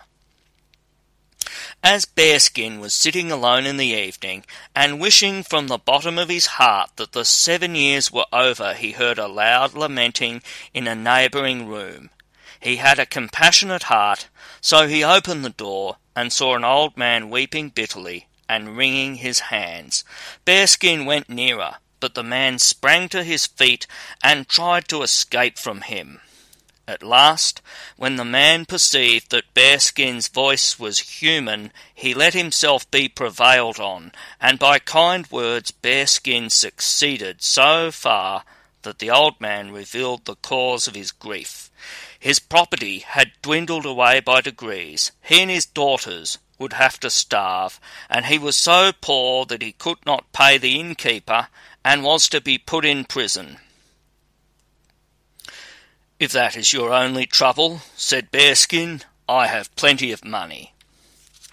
He had the innkeeper brought there, paid him, and put a purse full of gold into the poor old man's pocket besides. When the old man saw himself set free from all his troubles, he did not know how to be grateful enough. Come with me, said he to Bearskin. My daughters are all miracles of beauty, Choose one of them for yourself as a wife. When she hears what you have done for me, she will not refuse you. You do, in truth, look a little strange, but she will soon put you to rights again. This pleased Bearskin well, and he went. When the eldest saw him, she was so terribly alarmed at his face that she screamed and ran away. The second stood still and looked at him from head to foot, but then she said, How can I accept a husband who no longer has a human form? The shaven bear that once was here and passed itself off for a man pleased me far better, for at any rate it wore a hussar's dress and white gloves. If it were nothing but ugliness, I might get used to that. The youngest, however, said, Dear father, that must be a good man to have helped you out of your trouble. So if you have promised him a bride for doing it, your promise must be kept. It was a pity that Bearskin's face was covered with dirt and with hair, for if not, they might have seen how delighted he was when he heard these words. He took a ring from his finger broke it in two, and gave her one half. The other he kept for himself. He wrote his name, however, on her half, and hers on his, and begged her to keep her piece carefully. And then he took his leave and said, I must still wander about for three years, and if I do not return, then you are free, for I shall be dead. But pray to God to preserve my life. The poor betrothed bride dressed herself entirely in black, and when she thought of her future bridegroom, tears came into her eyes. Nothing but contempt and mockery fell to her lot from her sisters. Take care, said the eldest. If you give him your hand, he will strike his claws into it. Beware, said the second. Bears like sweet things, and if he takes a fancy to you, he will eat you up. You must always do as he likes, began the elder again, or else he will growl. And the second continued, But the wedding will be a merry one, for bears dance well. The bride was silent, and did not let them vex her. Bearskin, however, travelled about the world from one place to another, did good where he was able, and gave generously to the poor that they might pray for him. At length, as the last day of the seven years dawned, he went once more out onto the heath and seated himself beneath the circle of trees. It was not long before the wind whistled, and the devil stood before him and looked angrily at him. Then he threw Bearskin his old coat and asked for his own green one back. We have not got so far as that yet, answered Bearskin. You must first make me clean. Whether the devil liked it or not, he was forced to fetch water and wash Bearskin, comb his hair, and cut his nails. After this, he looked like a brave soldier, and was much handsomer than he had ever been before. When the devil had gone away, Bearskin was quite light-hearted. He went into the town, put on a magnificent velvet coat, seated himself in a carriage drawn by four white horses, and drove to his bride's house. No one recognized him. The father took him for a distinguished general, and led him into the room where his daughters were sitting. He was forced to place himself between the two eldest. They helped him to wine, gave him the best pieces of meat, and thought that in all the world they had never seen a handsomer man. The bride, however, sat opposite to him in her black dress and never raised her eyes, nor spoke a word. When at length he asked the father if he would give him one of his daughters to wed, the two eldest jumped up and ran into their bedrooms to put on splendid dresses, for each of them fancied she was the chosen one. The stranger, as soon as he was alone with his bride, brought out his half of the ring, and threw it in a glass of wine, which he reached across the table to her. She took the wine, but when she had drunk it, and found the half ring lying at the bottom, her heart began to beat. She got the other half, which she wore on a ribbon round her neck, joined them, and saw that the two pieces fitted exactly together. Then said he, I am your betrothed bridegroom, whom you saw as bearskin, but through God's grace I have again received my human form, and have once more become clean. He went up to her, embraced her, and gave her a kiss. In the meantime, the two sisters came back in full dress, and when they saw that the handsome man had fallen to the share of the youngest, and heard that he was Bearskin, they ran out full of anger and rage. One of them drowned herself in the well, the other hanged herself on a tree. In the evening someone knocked at the door, and when the bridegroom opened it, it was the devil in his green coat, who said, You see, I have now got two souls in the place of your one.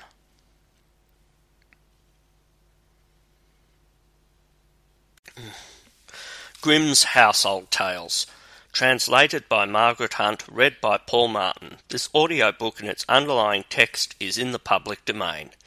Number 102 The Willow Wren and the Bear. Once in summertime, the bear and the wolf were walking in the forest, and the bear heard a bird singing so beautifully that he said, Brother Wolf, what bird is it that sings so well? That is the king of birds, said the wolf, before whom we must bow down. It was, however, in reality the willow wren, Zaunkönig. If that's the case, said the bear, I should very much like to see his royal palace. Come, take me there. That is not done quite as you seem to think, said the wolf. You must wait until the queen comes. Soon afterwards the queen arrived with food in her beak, and the lord king came too, and they began to feed their young ones. The bear would have liked to go at once, but the wolf held him back by the sleeve and said, No, you must wait until the lord and lady queen have gone away again. So they observed the hole in which was the nest and trotted away. The bear, however, could not rest until he had seen the royal palace, and when a short time had passed, again went to it.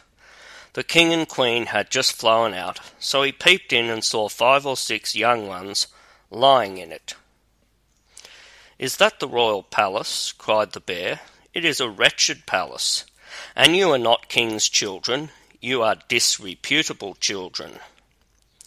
When the young wrens heard that, they were frightfully angry and screamed, No, that we are not. Our parents are honest people. Bear, you will have to pay for that.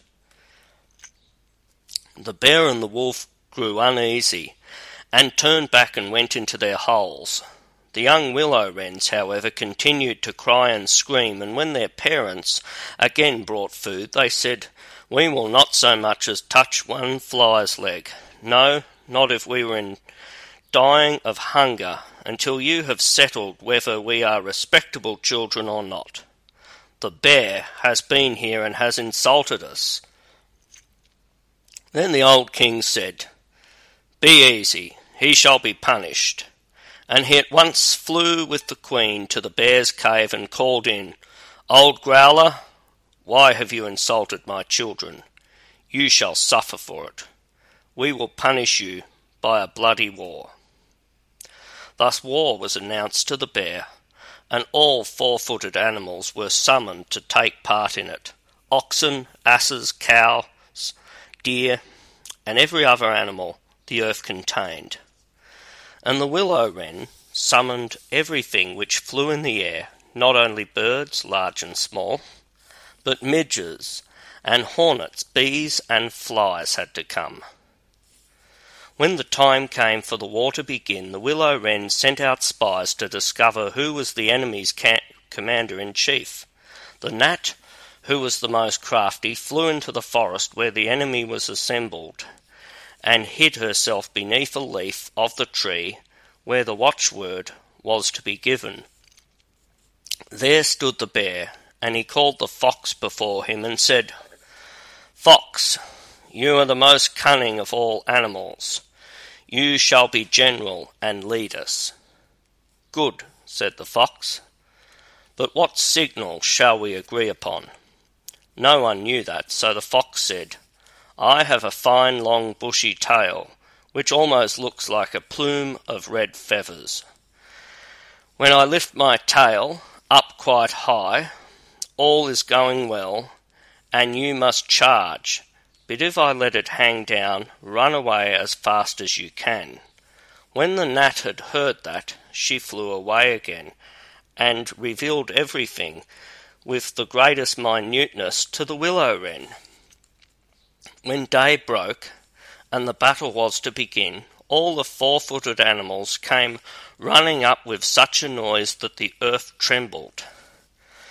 The willow wren also came flying through the air with his army, with such a humming and whirring and swarming that every one was uneasy and afraid, and on both sides they advanced against each other.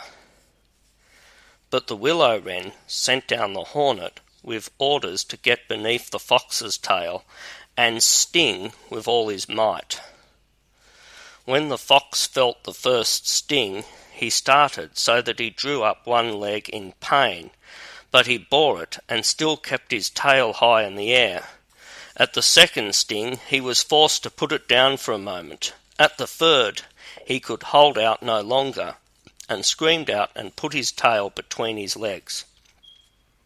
When the animals saw that, they thought all was lost and began to fly, each into his hole, and the birds had won the battle. Then the king and queen flew home to their children and cried, Children, rejoice, eat and drink to your heart's content. We have won the battle. But the young wrens said, we will not eat yet. The bear must come to the nest and beg for pardon, and say that we are honourable children before we will do that. Then the willow wren flew to the bear's hole and cried, Growler, you are to come to the nest to my children and beg their pardon, or else every rib of your body shall be broken. So the bear crept there in the greatest fear and begged their pardon. And now at last the young wrens were satisfied and sat down together and ate and drank, and made merry till quite late into the night.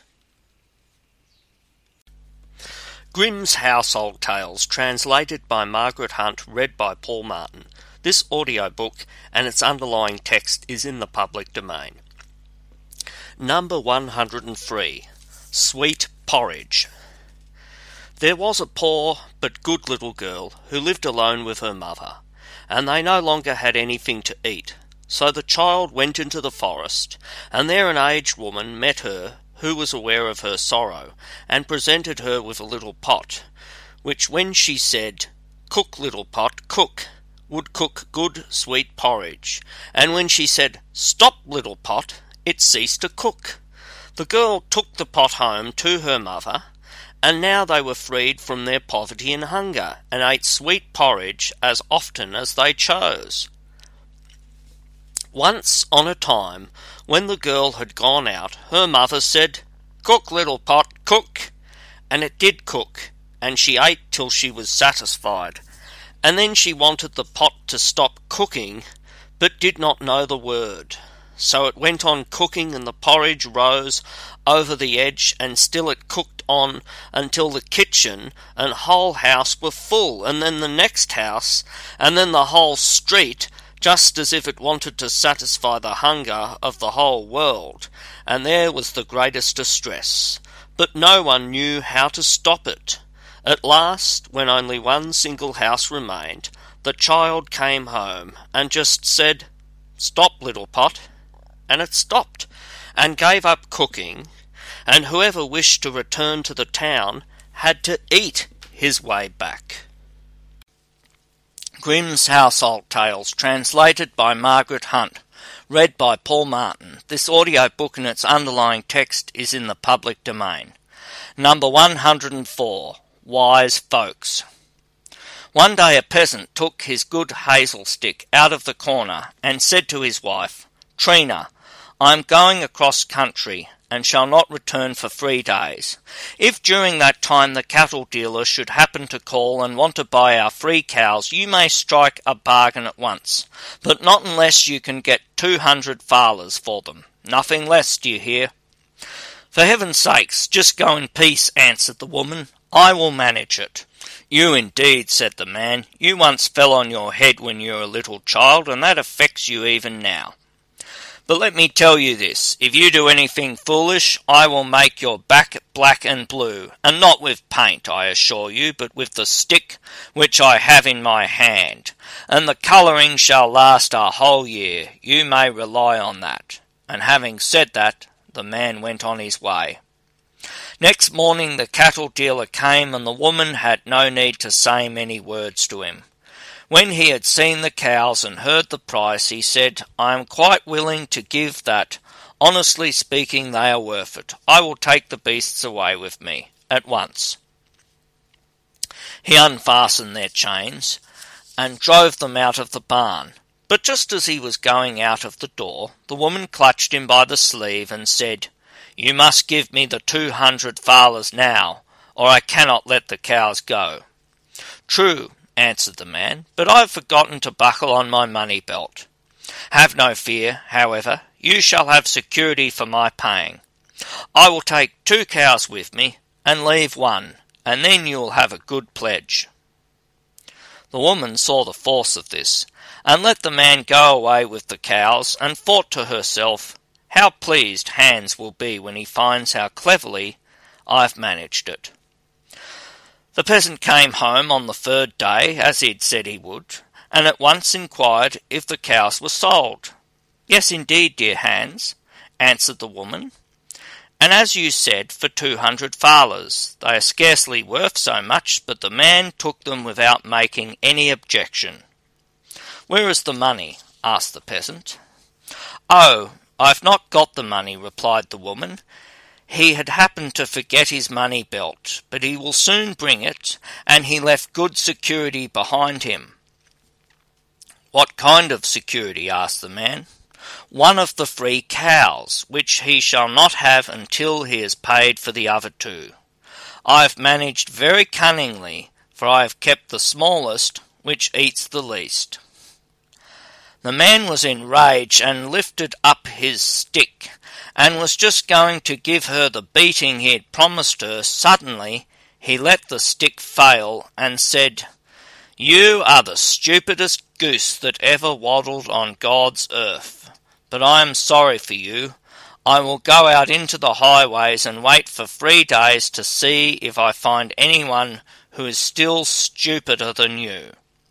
If I succeed in doing so, you shall go scot free but if I do not find him, you shall receive your well deserved reward without any discount. He went out into the great highways, sat down on a stone, and waited for what would happen. Then he saw a peasant's wagon coming towards him, and a woman was standing upright in the middle of it. Instead of sitting on the bundle of straw which was lying beside her, or walking near the oxen and leading them, the man thought to himself, That is certainly one of the kind I'm in search of and jumped up and ran backwards and forwards in front of the wagon like one who is not very wise. What do you want, my friend? said the woman to him. I don't know you. Where do you come from? I have fallen down from heaven, replied the man, and don't know how to get back again. Couldn't you drive me up? No, said the woman, I don't know the way. But if you come from heaven, you can surely tell me how my husband, who has been there these three years, is. You must have seen him. Oh, yes, I have seen him, but all men can't get on well. He keeps sheep, and the sheep give him a great deal to do. They run up the mountains and lose their way in the wilderness, and he has to run after them and drive them together again. His clothes are all torn to pieces too, and will soon fall off his body. There is no tailor there, for St. Peter won't let any of them in, as you know by the story. Who would have thought it? cried the woman. I tell you what, I will fetch his Sunday coat, which is still hanging at home in the cupboard. He can wear that and look respectable. You will be so kind as to take it with you. That won't do very well, answered the peasant. People are not allowed to take clothes into heaven. They are taken away from one at the gate. Then listen, said the woman. I sold my fine wheat yesterday and got a good lot of money for it. I will send that to him. If you hide the purse in your pocket, no one will know that you have it. If you can't manage it any other way, said the peasant, I will do you that favour. Just sit still where you are, said she, and I will drive home and fetch the purse. I shall soon be back again. I do not sit down on the bundle of straw, but stand up in the wagon, because it makes it lighter for the cattle. She drove her oxen away, and the peasant thought, that woman has a perfect talent for folly. If she really brings the money, my wife may think herself fortunate, for she will get no beating. It was not long before she came in a great hurry with the money, and with her own hands put it in his pocket. Before she went away, she thanked him again a thousand times for his courtesy. When the woman got home again, she found her son, who had come in from the field. She told him what unlooked for things had befallen her, and then added, I am truly delighted at having found an opportunity of sending something to my poor husband. Who would ever have imagined that he could be suffering for want of anything up in heaven? The son was full of astonishment. Mother, said he, it is not every day that a man comes from heaven in this way. I will go out immediately and see if he is still to be found. He must tell me what it is like up there and how the work is done. He saddled the horse and rode off with all speed. He found the peasant who was sitting under a willow tree and was just going to count the money in the purse. Have you seen the man who has fallen down from heaven? cried the youth to him. Yes, answered the peasant, he has set out on his way back there, and has gone up that hill, from where it will be rather nearer. You could still catch him up if you were to ride fast. Alas, said the youth, I have been doing tiring work all day, and the ride here has completely worn me out. You know the man. Be so kind as to get on my horse and go and persuade him to come here. Aha, thought the peasant, here is another who has no wick in his lamp.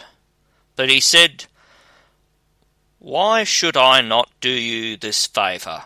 and mounted the horse and rode off in a quick trot.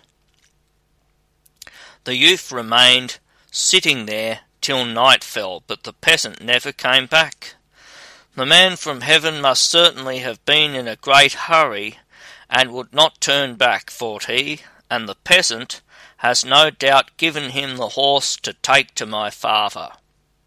He went home and told his mother what had happened, and that he had sent his father the horse, so that he might not have to be always running about. You have done well, answered she. Your legs are younger than his, and you can go on foot.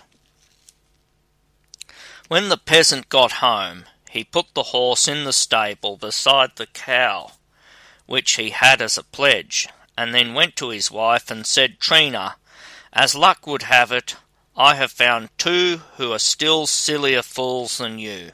This time you escape without a beating. I will store it up for another occasion.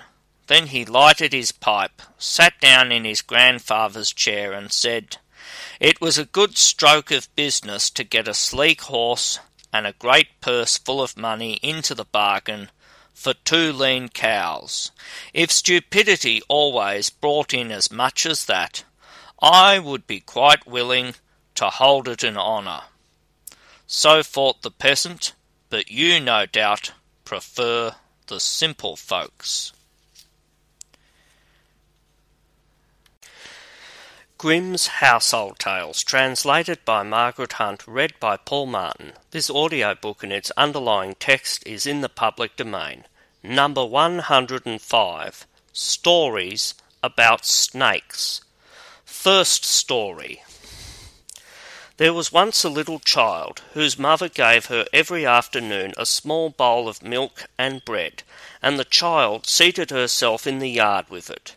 When she began to eat, however, a snake came creeping out of a crevice in the wall, dipped its little head in the dish, and ate with her. The child had pleasure in this, and when she was sitting there with her little dish, and the snake did not come at once, she cried, Snake, snake, come swiftly. Here come, you tiny thing, you shall have your crumbs of bread. You shall refresh yourself with milk. Then the snake came in haste and enjoyed its food. Moreover, it showed gratitude, for it brought the child all kinds of pretty things from its hidden treasures bright stones, pearls, and golden playthings. The snake, however, only drank the milk and left the breadcrumbs alone. Then one day the child took its little spoon and struck the snake gently on its head with it, and said, Eat the breadcrumbs as well, little thing. The mother, who was standing in the kitchen, heard the child talking to someone, and when she saw that she was striking a snake with her spoon, ran out with a log of wood and killed the good little creature. From that time forth a change came over the child. As long as the snake had eaten with her, she had grown tall and strong but now she lost her pretty rosy cheeks and wasted away. It was not long before the funeral bird began to cry in the night, and the redbreast to collect little branches and leaves for a funeral garland, and soon afterwards the child lay on her bier. Second story An orphan child was sitting on the town walls spinning when she saw a snake coming out of a hole low down in the wall. Swiftly she spread out beside this one of the blue silk handkerchiefs which snakes have such a strong liking for, and which are the only things which they will creep on. As soon as the snake saw it, it went back, then returned, bringing with it a small golden crown laid it on the handkerchief, and then went away again. The girl took up the crown. It glittered and was of delicate golden filigree work. It was not long before the snake came back for the second time, but when it no longer saw the crown, it crept up to the wall, and in its grief smote its little head against it as long as it had strength to do so, until at last it lay there dead. If the girl had but left the crown where it was, the snake would certainly have brought still more of its treasure out of the hole. Third story. A snake cries, Hoo hoo, hoo hoo. A child says, Come out. The snake comes out, then the child inquires about her little sister. Have you not seen little red stockings? The snake says, No. Neither have I. Then I am like you. Hoo hoo, hoo hoo, hoo hoo. Grimm's Household Tales, translated by Margaret Hunt, read by Paul Martin. This audio book and its underlying text is in the public domain. Number 106 The Poor Miller's Boy and the Cat. In a certain mill lived an old miller who had neither wife nor child, and three apprentices served under him. As they had been with him several years, he one day said to them, I am old, and want to sit in the chimney corner. Go out, and whoever brings me the best horse home to him, I will give the mill, and in return for it he shall take care of me till my death. The third of the boys was, however, the drudge, who was looked on as foolish by the others. They could not imagine what he would do with a mill, and in any case he would not have it. All three went out together, and when they came to the village, the two said to stupid Hans, You may just as well stay here. As long as you live, you will never get a horse. Hans, however, went with them, and when it was night, they came to a cave in which they lay down to sleep. The two sharp ones waited until Hans had fallen asleep, then they got up and went away, leaving him where he was. And they thought they had done a very clever thing, but it was certain to turn out ill for them. When the sun rose and Hans woke up, he was lying in a deep cavern. He looked around on every side and exclaimed, Oh heavens, where am I?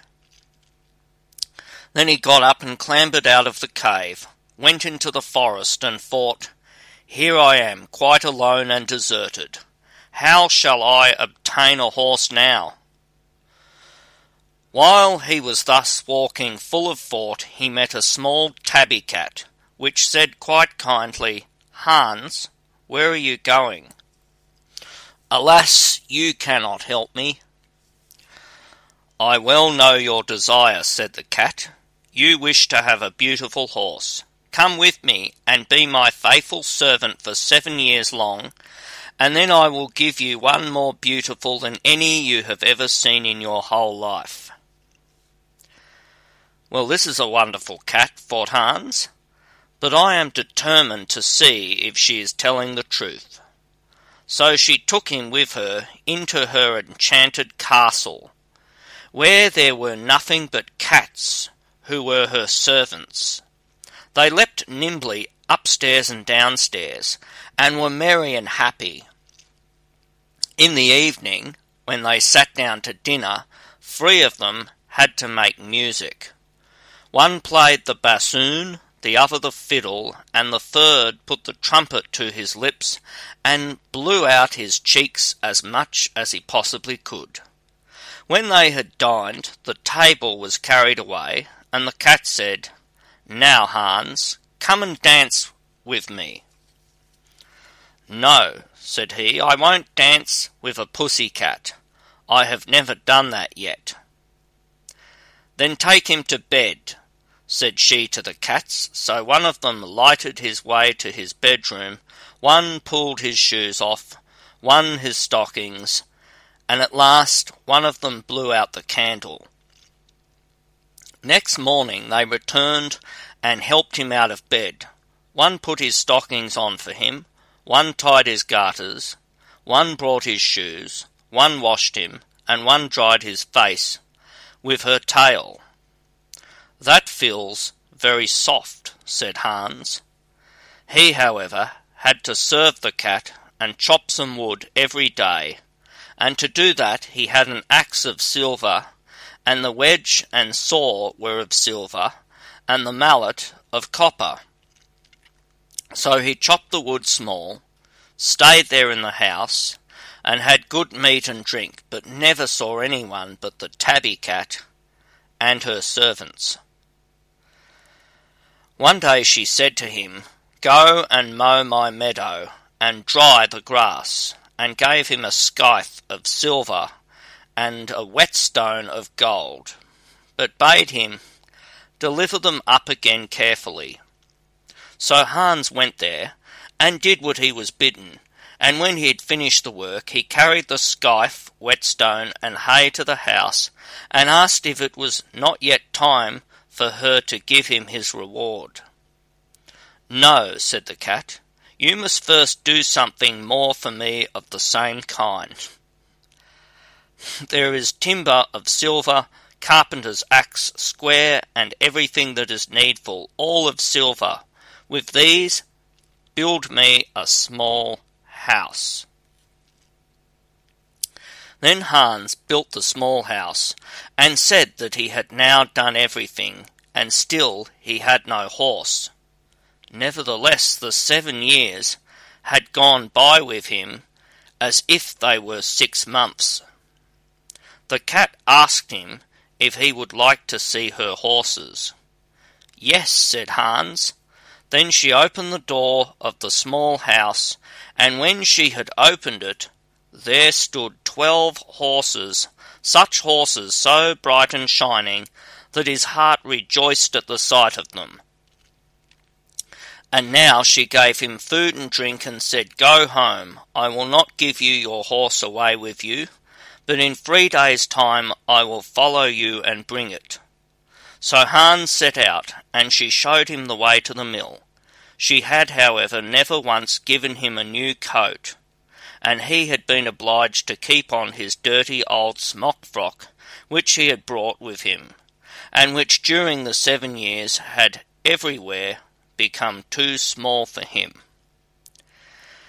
When he reached home, the two other apprentices were there again as well, and each of them certainly had brought a horse with him. But one of them was a blind one, and the other lame. They asked Hans where his horse was. It will follow me in three days' time. Then they laughed and said, Indeed, stupid Hans, where will you get a horse? It will be a fine one. Hans went into the parlour, but the miller said he should not sit down to table, for he was so ragged and torn that they would all be ashamed of him if anyone came in. So they gave him a mouthful of food outside, and at night, when they went to rest, the two others would not let him have a bed, and at last he was forced to creep into the goose house and lie down on a little hard straw. In the morning, when he awoke, the three days had passed, and a coach came with six horses, and they shone so bright that it was delightful to see them. And a servant brought a seventh as well, which was for the poor miller's boy. And a magnificent princess alighted from the coach and went into the mill, and this princess was the little tabby cat whom poor Hans had served for seven years.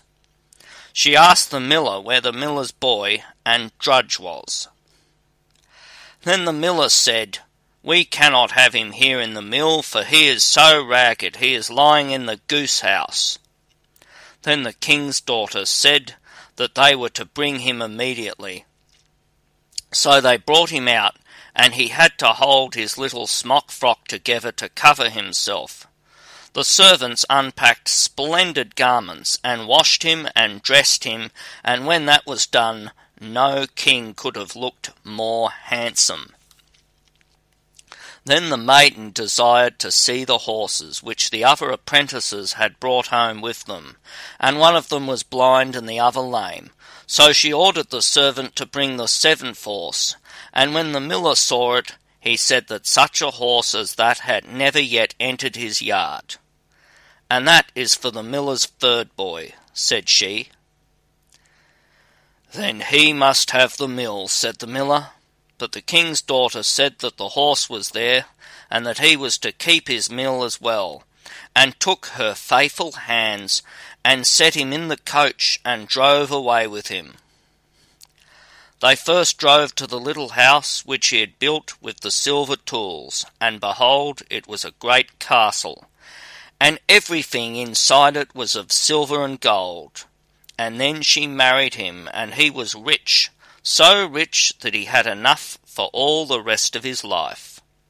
After this, let no one ever say that anyone who is silly can never become a person of importance. Grimm's Household Tales, translated by Margaret Hunt, read by Paul Martin. This audio book and its underlying text is in the public domain. Number 107 The Two Travellers. Hill and vale do not come together, but the children of men do, good and bad. In this way, a shoemaker and a tailor once met with each other in their travels. The tailor was a handsome little fellow who was always merry and full of enjoyment. He saw the shoemaker coming towards him from the other side and as he observed by his bag what kind of a trade he plied, he sang a little mocking song to him.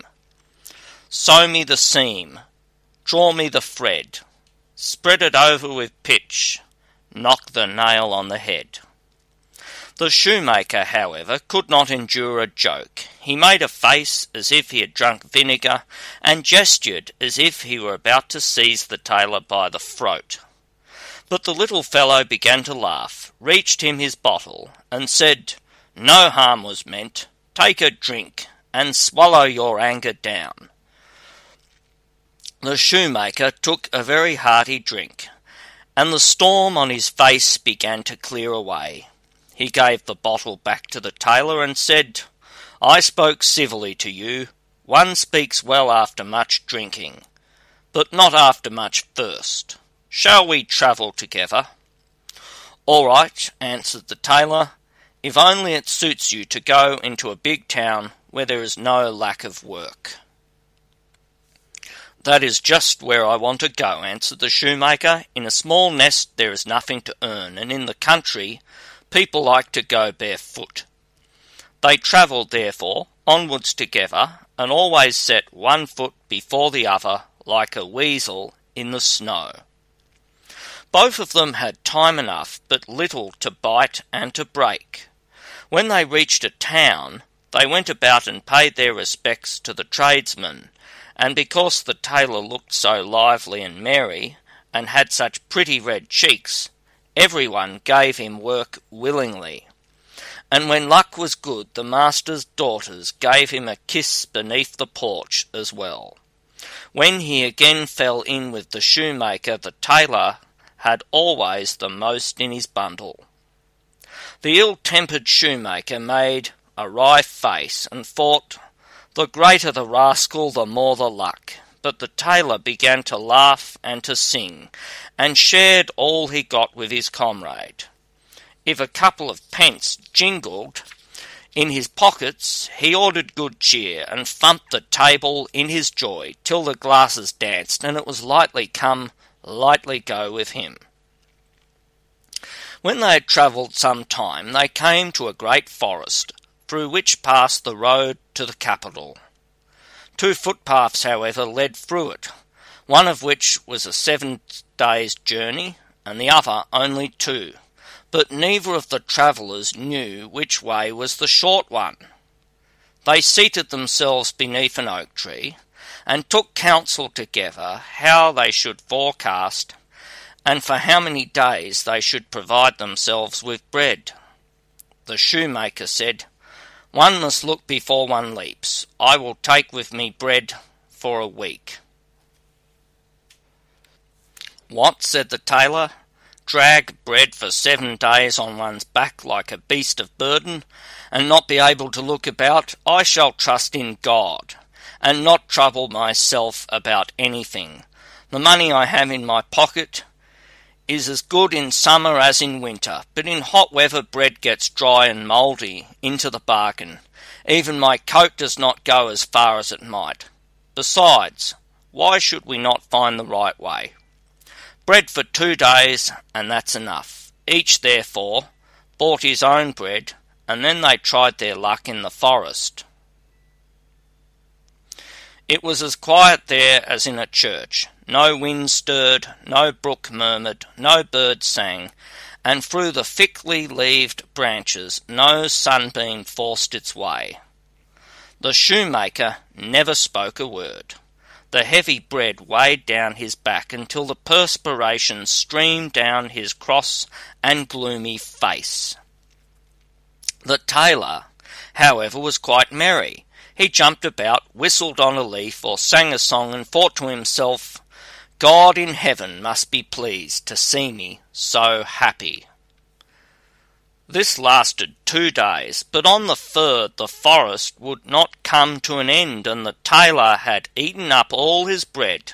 So after all his heart sank down a yard deeper. In the meantime he did not lose courage, but relied on God and on his luck. On the third day he laid down in the evening hungry under a tree, and rose again next morning hungry still.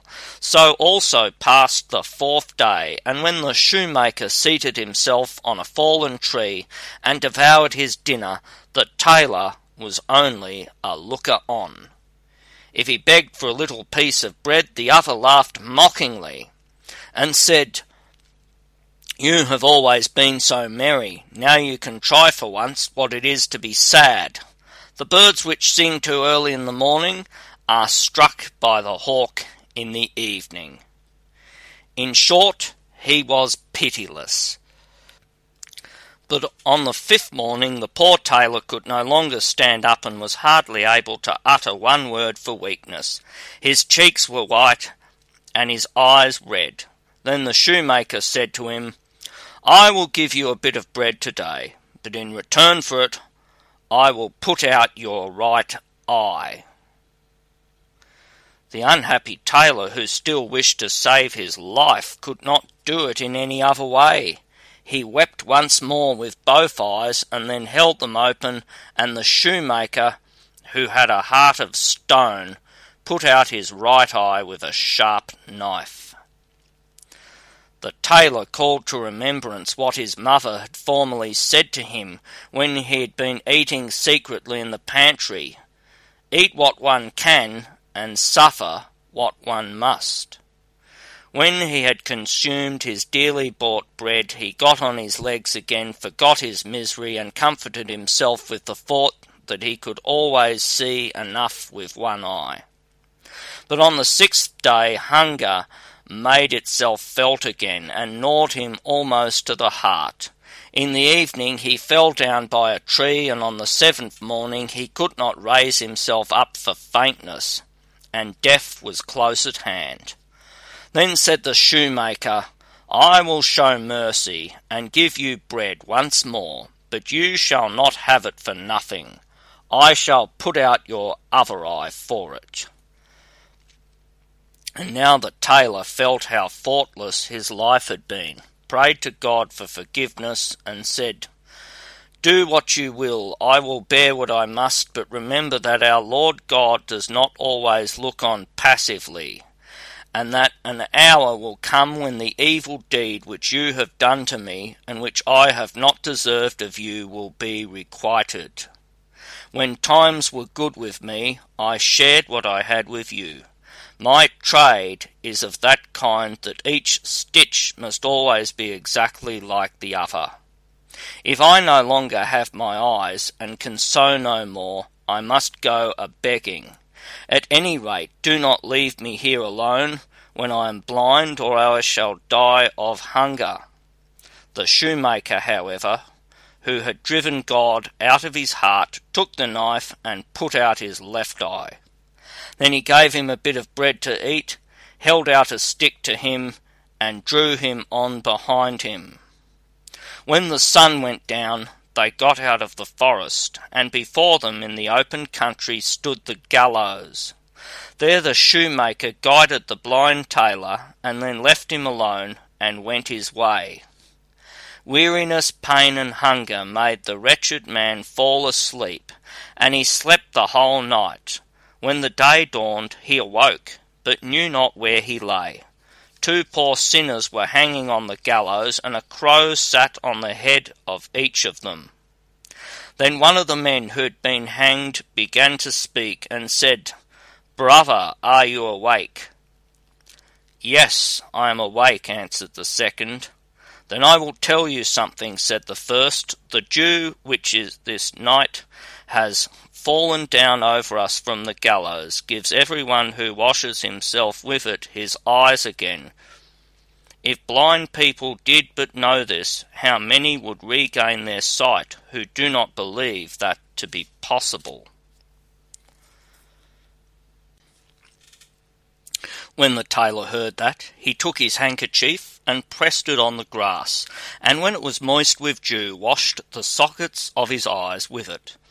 Immediately what the man on the gallows had said was fulfilled, and a couple of healthy new eyes filled the sockets. It was not long before the tailor saw the sun rise behind the mountains. In the plain before him lay the great royal city with its magnificent gates and hundred towers, and the golden balls and crosses which were on the spires began to shine. He could distinguish every leaf on the trees, saw the birds which flew past, and the midges which danced in the air. He took a needle out of his pocket, and as he could thread it as well as ever he had done, his heart danced with delight. He threw himself on his knees, thanked God for the mercy he had shown him, and said his morning prayer. He did not forget also to pray for the poor sinners who were hanging there swinging against each other in the wind like the pendulums of clocks. Then he took his bundle on his back and soon forgot the pain of heart he had endured and went on his way singing and whistling. The first thing he met was a brown foal running about the fields at large. He caught it by the mane and wanted to spring on it and ride into the town. The foal, however, begged to be set free. I am still too young, it said. Even a light tailor such as you are would break my back in two. Let me go till I've grown strong. A time may perhaps come when I may reward you for it. Run off, said the tailor. I see you are still a giddy thing.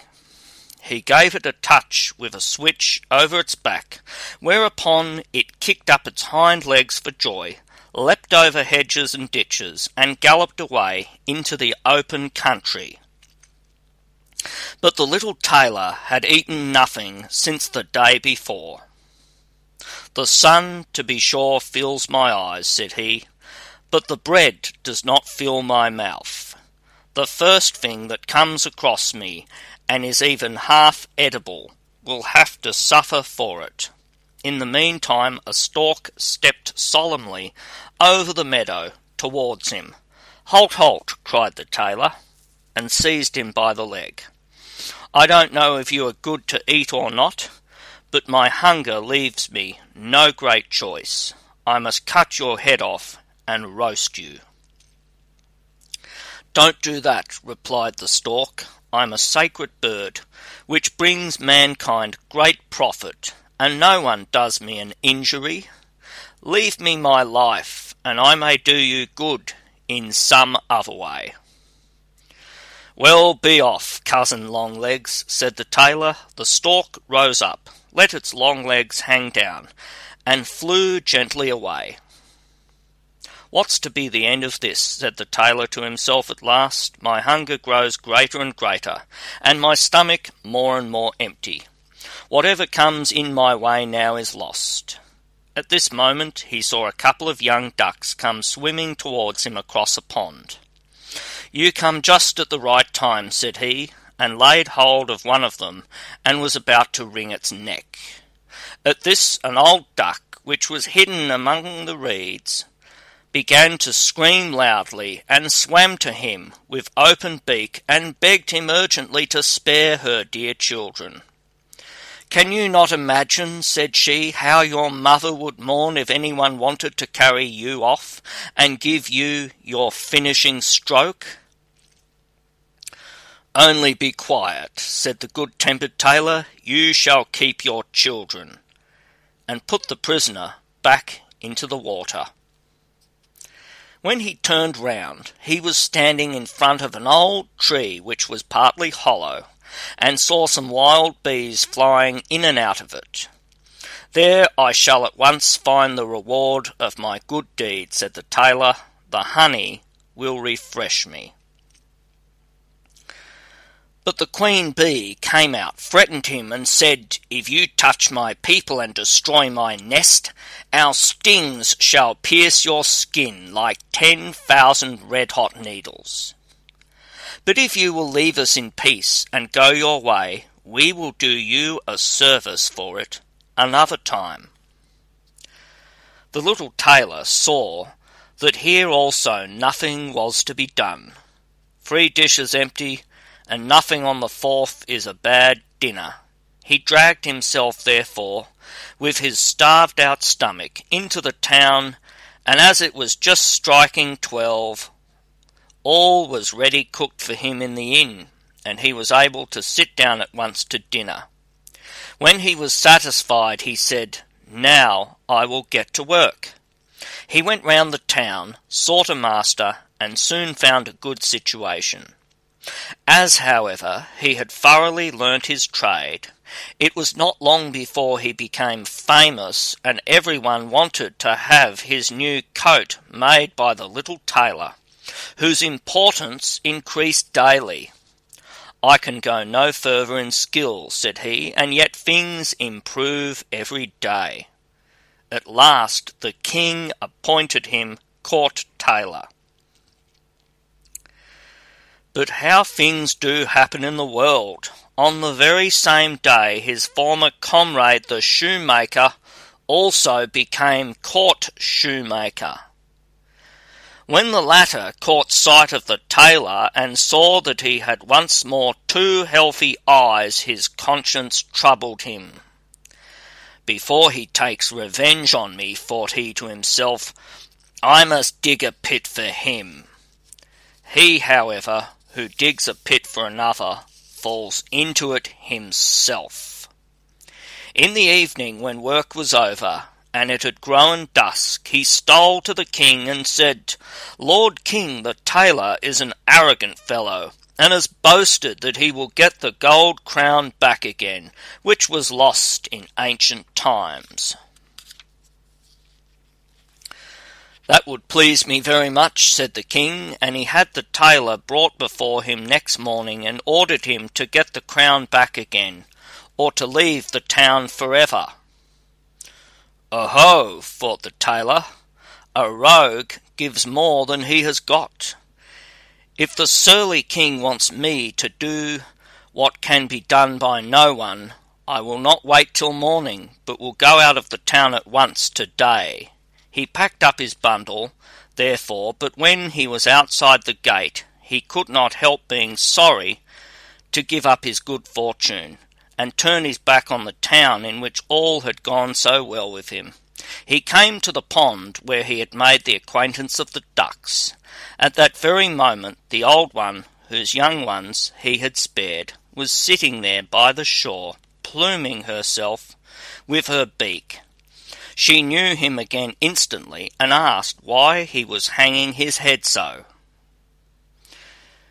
You will not be surprised when you hear what has befallen me, replied the tailor, and told her his fate. If that be all, said the duck, we can help you. The crown fell into the water and lies down below at the bottom. We will soon bring it up again for you. In the meantime, just spread out your handkerchief on the bank. She dived down with her twelve young ones, and in five minutes she was up again, and sat with the crown resting on her wings. And the twelve young ones were swimming round about, and had put their beaks under it, and were helping to carry it. They swam to the shore and put the crown on the handkerchief. No one can imagine how magnificent the crown was. When the sun shone on it, it gleamed like a hundred thousand carbuncles. The tailor tied his handkerchief together by the four corners and carried it to the king, who was full of joy, and put a gold chain round the tailor's neck.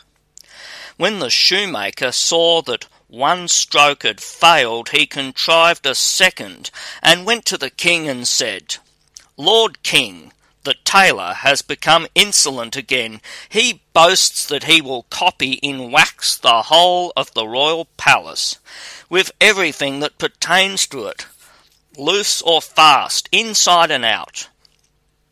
The king sent for the tailor, and ordered him to copy in wax the whole of the royal palace, with everything that pertained to it, movable or immovable, within and without. And if he did not succeed in doing this, or if so much as one nail on the wall were wanting, he should be imprisoned for his whole life underground. The tailor thought, It gets worse and worse, no one can endure that, and threw his bundle on his back and went forth. When he came to the hollow tree, he sat down and hung his head. The bees came flying out, and the queen bee asked him if he had a stiff neck since he held his head so awry. Alas, no, answered the tailor, something quite different weighs me down. And he told her what the king had demanded of him. The bees began to buzz and hum amongst themselves, and the queen bee said, Just go home again, but come back tomorrow at this time and bring a large sheet with you, and then all will be well. So he turned back again, but the bees flew to the royal palace and straight into it through the open doors, crept round about into every corner and inspected everything most carefully. Then they hurried back and modelled the palace in wax with such rapidity that anyone looking on would have thought it was growing before his eyes. By the evening all was ready, and when the tailor came next morning, the whole of the splendid building was there, and not one nail in the wall or tile of the roof was wanting, and it was delicate and white as snow, and smelled sweet as honey. The tailor wrapped it carefully in his cloth, and took it to the king, who could not admire it enough, placed it in his largest hall and in return for it presented the tailor with a large stone house. The shoemaker, however, did not give up, but went for the third time to the king and said, Lord King, it has come to the tailor's ears that no water will spring up in the courtyard of the castle, and he has boasted that it shall rise up in the middle of the courtyard to a man's height and be clear as crystal. Then the king ordered the tailor to be brought before him and said, If a stream of water does not rise in my courtyard by tomorrow, as you have promised, the executioner shall in that very place make you shorter by the head. The poor tailor did not take long to think about it, but hurried out to the gate. And because this time it was a matter of life and death to him, tears rolled down his face. While he was thus going forth full of sorrow, the foal to which he had formerly given its liberty, and which had now become a beautiful chestnut horse, came leaping towards him. The time has come, it said to the tailor, when I can repay you for your good deed. I know already what is needful to you, but you shall soon have help. Get on me, my back can carry two such as you. The tailor's courage came back to him. He jumped up in one bound, and the horse went full speed into the town, and right up to the courtyard of the castle. It galloped as quick as lightning, thrice round it, and at the third time it fell violently down. At the same instant, however, there was a terrific clap of thunder. A fragment of earth in the middle of the courtyard sprang like a cannonball into the air and over the castle, and directly after it a jet of water rose as high as a man on horseback, and the water was as pure as crystal, and the sunbeams began to dance on it. When the king saw that he arose in amazement, and went and embraced the tailor in the sight of all men. But good fortune did not last long. The king had daughters in plenty, one still prettier than the other, but he had no son. So the malicious shoemaker betook himself for the fourth time to the king and said, Lord King the tailor has not given up his arrogance. He has now boasted that if he liked, he could cause a son to be brought to the Lord King through the air. The king commanded the tailor to be summoned, and said, If you cause a son to be brought to me within nine days, you shall have my eldest daughter as wife. The reward is indeed great, thought the little tailor. One would willingly do something for it, but the cherries grow too high for me. If I climb for them, the bough will break beneath me, and I shall fall. He went home, seated himself cross legged on his work table, and thought over what was to be done. It can't be managed, cried he, at last. I will go away. After all, I can't live in peace here. He tied up his bundle and hurried away to the gate. When he got to the meadow, he perceived his old friend the stork, who was walking backwards and forwards like a philosopher. Sometimes he stood still, took a frog into close consideration, and at length swallowed it down. The stork came to him and greeted him. I see, he began, that you have your pack on your back. Why are you leaving this town? The tailor told him what the king had required of him, and how he could not perform it, and lamented his misfortune. Don't let your hair grow grey about that, said the stork. I will help you out of your difficulty. For a long time now I've carried the children in swaddling clothes into the town, for once I can fetch a little prince out of the well. Go home and be easy. In nine days from this time repair to the royal palace, and there I will come. The little tailor went home, and at the appointed time was at the castle. It was not long before the stork came flying there and tapped at the window. The tailor opened it, and cousin Longlegs came carefully in and walked with solemn steps over the smooth marble pavement. He had, moreover, a baby in his beak that was as lovely as an angel, and stretched out its little hands to the queen. The stork laid it in her lap, and she caressed it and kissed it, and was beside herself with delight. Before the stork flew away, he took his travelling bag off his back and handed it over to the queen. In it there were little paper parcels with coloured sweetmeats, and they were divided amongst the little princesses. The eldest, however, had none of them, but got the merry tailor for a husband. It seems to me, said he, just as if I had won the highest prize. My mother was right after all. She always said that whoever trusts in God and only has good luck can never fail.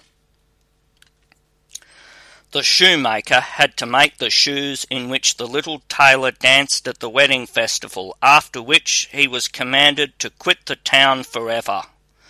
The road to the forest led him to the gallows, Worn out with anger, rage, and the heat of the day, he threw himself down. When he had closed his eyes and was about to sleep, the two crows flew down from the heads of the men who were hanging there and pecked his eyes out. In his madness he ran into the forest and must have died there of hunger, for no one has ever either seen him or heard of him again.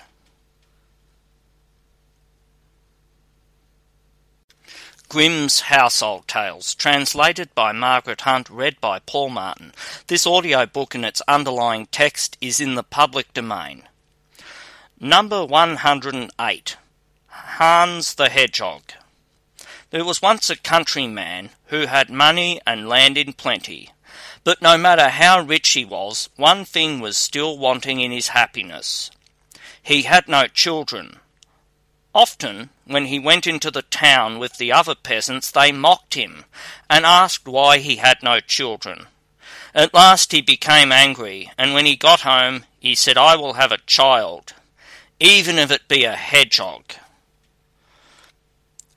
Then his wife had a child that was a hedgehog in the upper part of his body, and a boy in the lower, and when she saw the child, she was terrified and said, See there, you have brought ill luck on us. Then said the man, What can be done now? The boy must be christened, but we shall not be able to get a godfather for him. The woman said, And we cannot call him anything else but Hans the Hedgehog. When he was christened, the parson said, he cannot go into any ordinary bed because of his spikes. So a little straw was put behind the stove, and Hans the Hedgehog was laid on it. His mother could not suckle him, for he would have pricked her with his quills. So he lay there behind the stove for eight years, and his father was tired of him and thought, if he would but die, he did not die, however, but remained lying there. Now it happened that there was a fair in the town, and the peasant was about to go to it, and asked his wife what he should bring back with him for her. A little meat and a couple of white rolls, which are wanted for the house, said she. Then he asked the servant, and she wanted a pair of slippers, and some stockings with clocks. At last he said also, And what will you have, Hans the Hedgehog? Dear father, he said, do bring me bagpipes. When therefore the father came home again, he gave his wife what he had bought for her, meat and white rolls, and then he gave the maid the slippers and the stockings with clocks, and lastly, he went behind the stove and gave Hans the Hedgehog the bagpipes. And when Hans the Hedgehog had the bagpipes, he said, Dear father, do go to the forge and get the cock shod, and then I will ride away and never come back again. At this the father was delighted to think that he was going to get rid of him, and had the cock shod for him.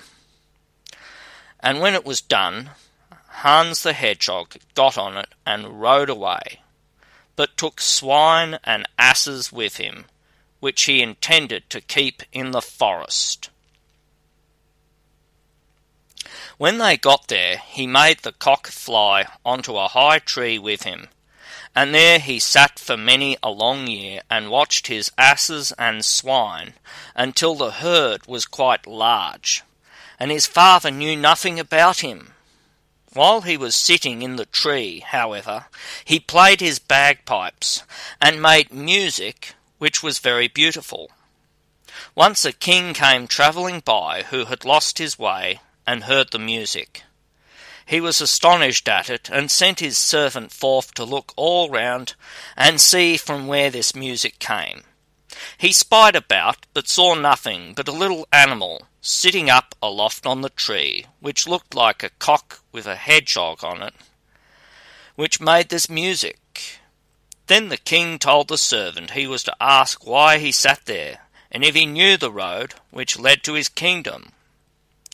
So Hans the Hedgehog descended from the tree, and said he would show the way if the king would write a bond and promise him whatever he first met in the royal courtyard as soon as he arrived at home.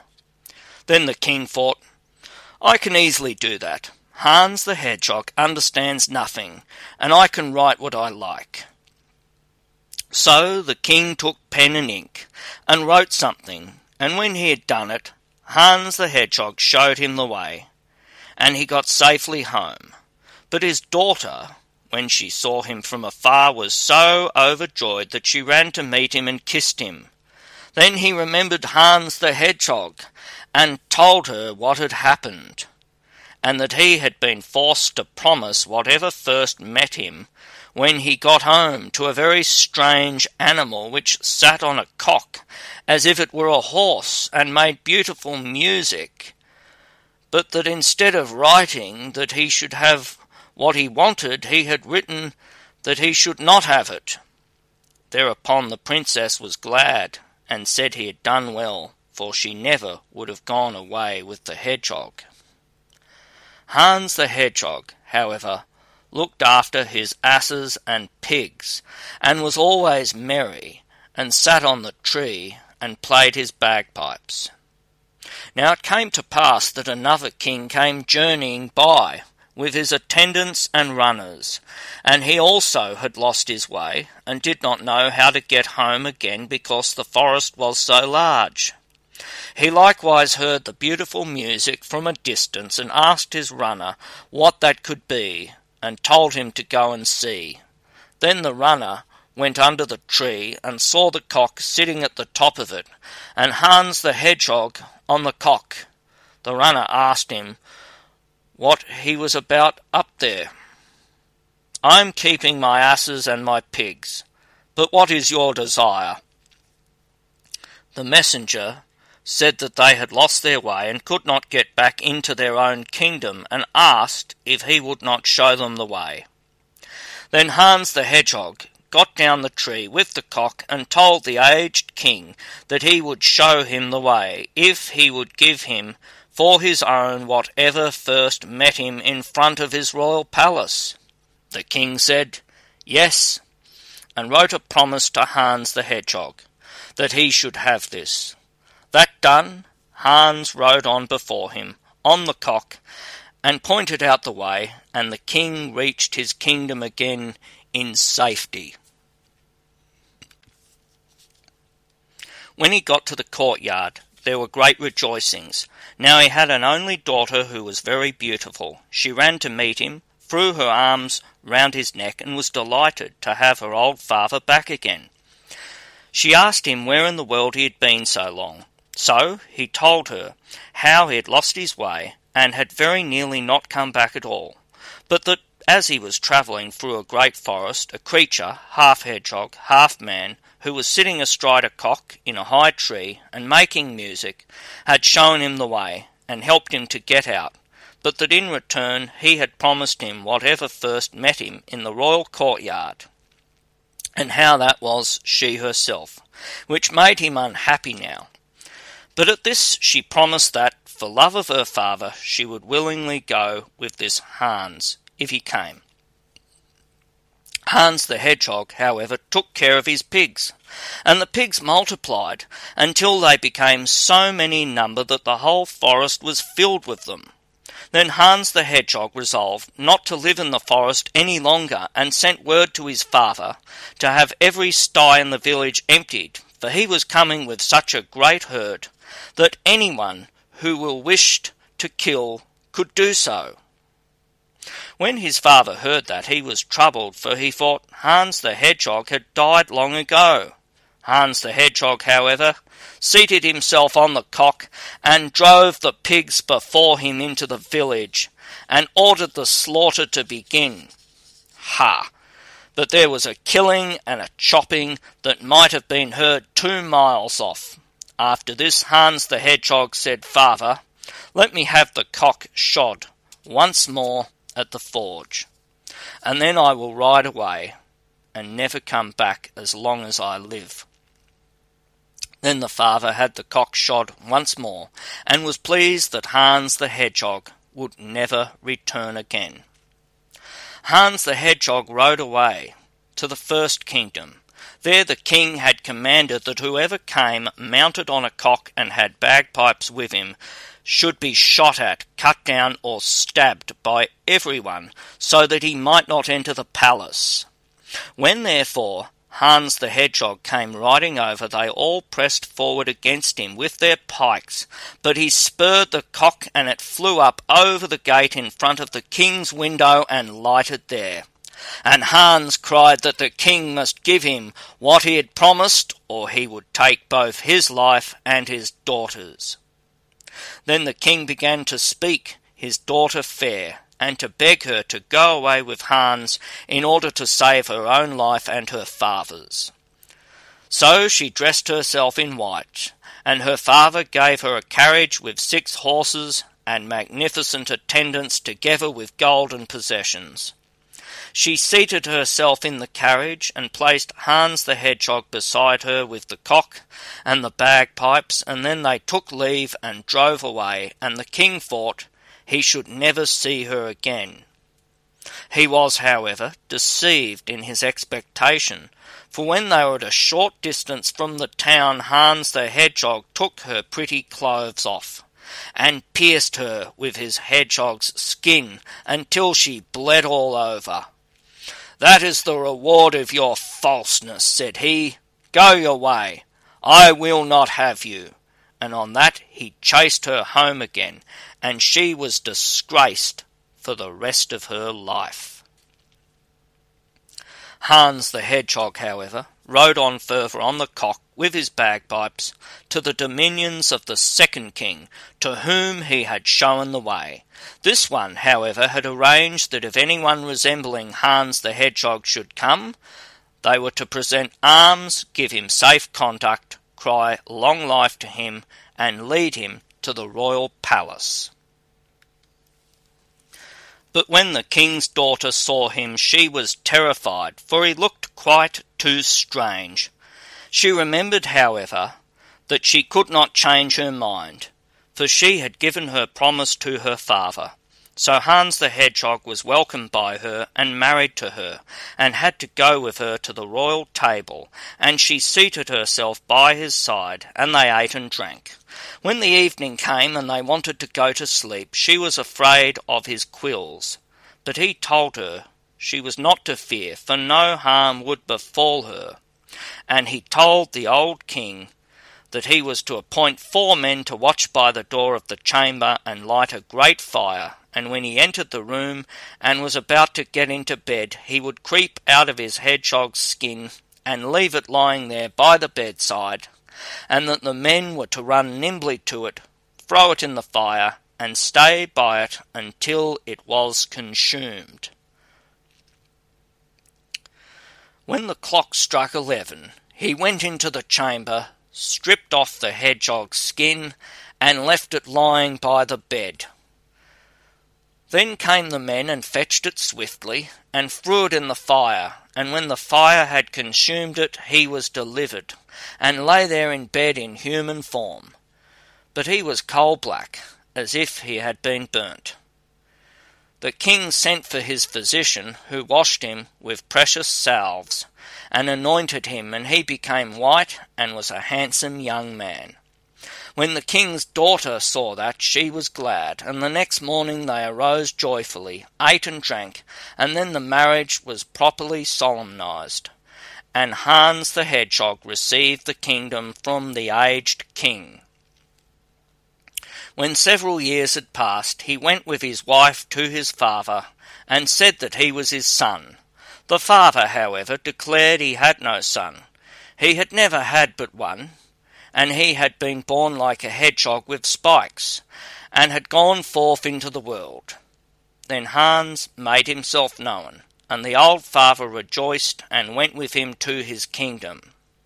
My tale is done, and away it has run to little August's house.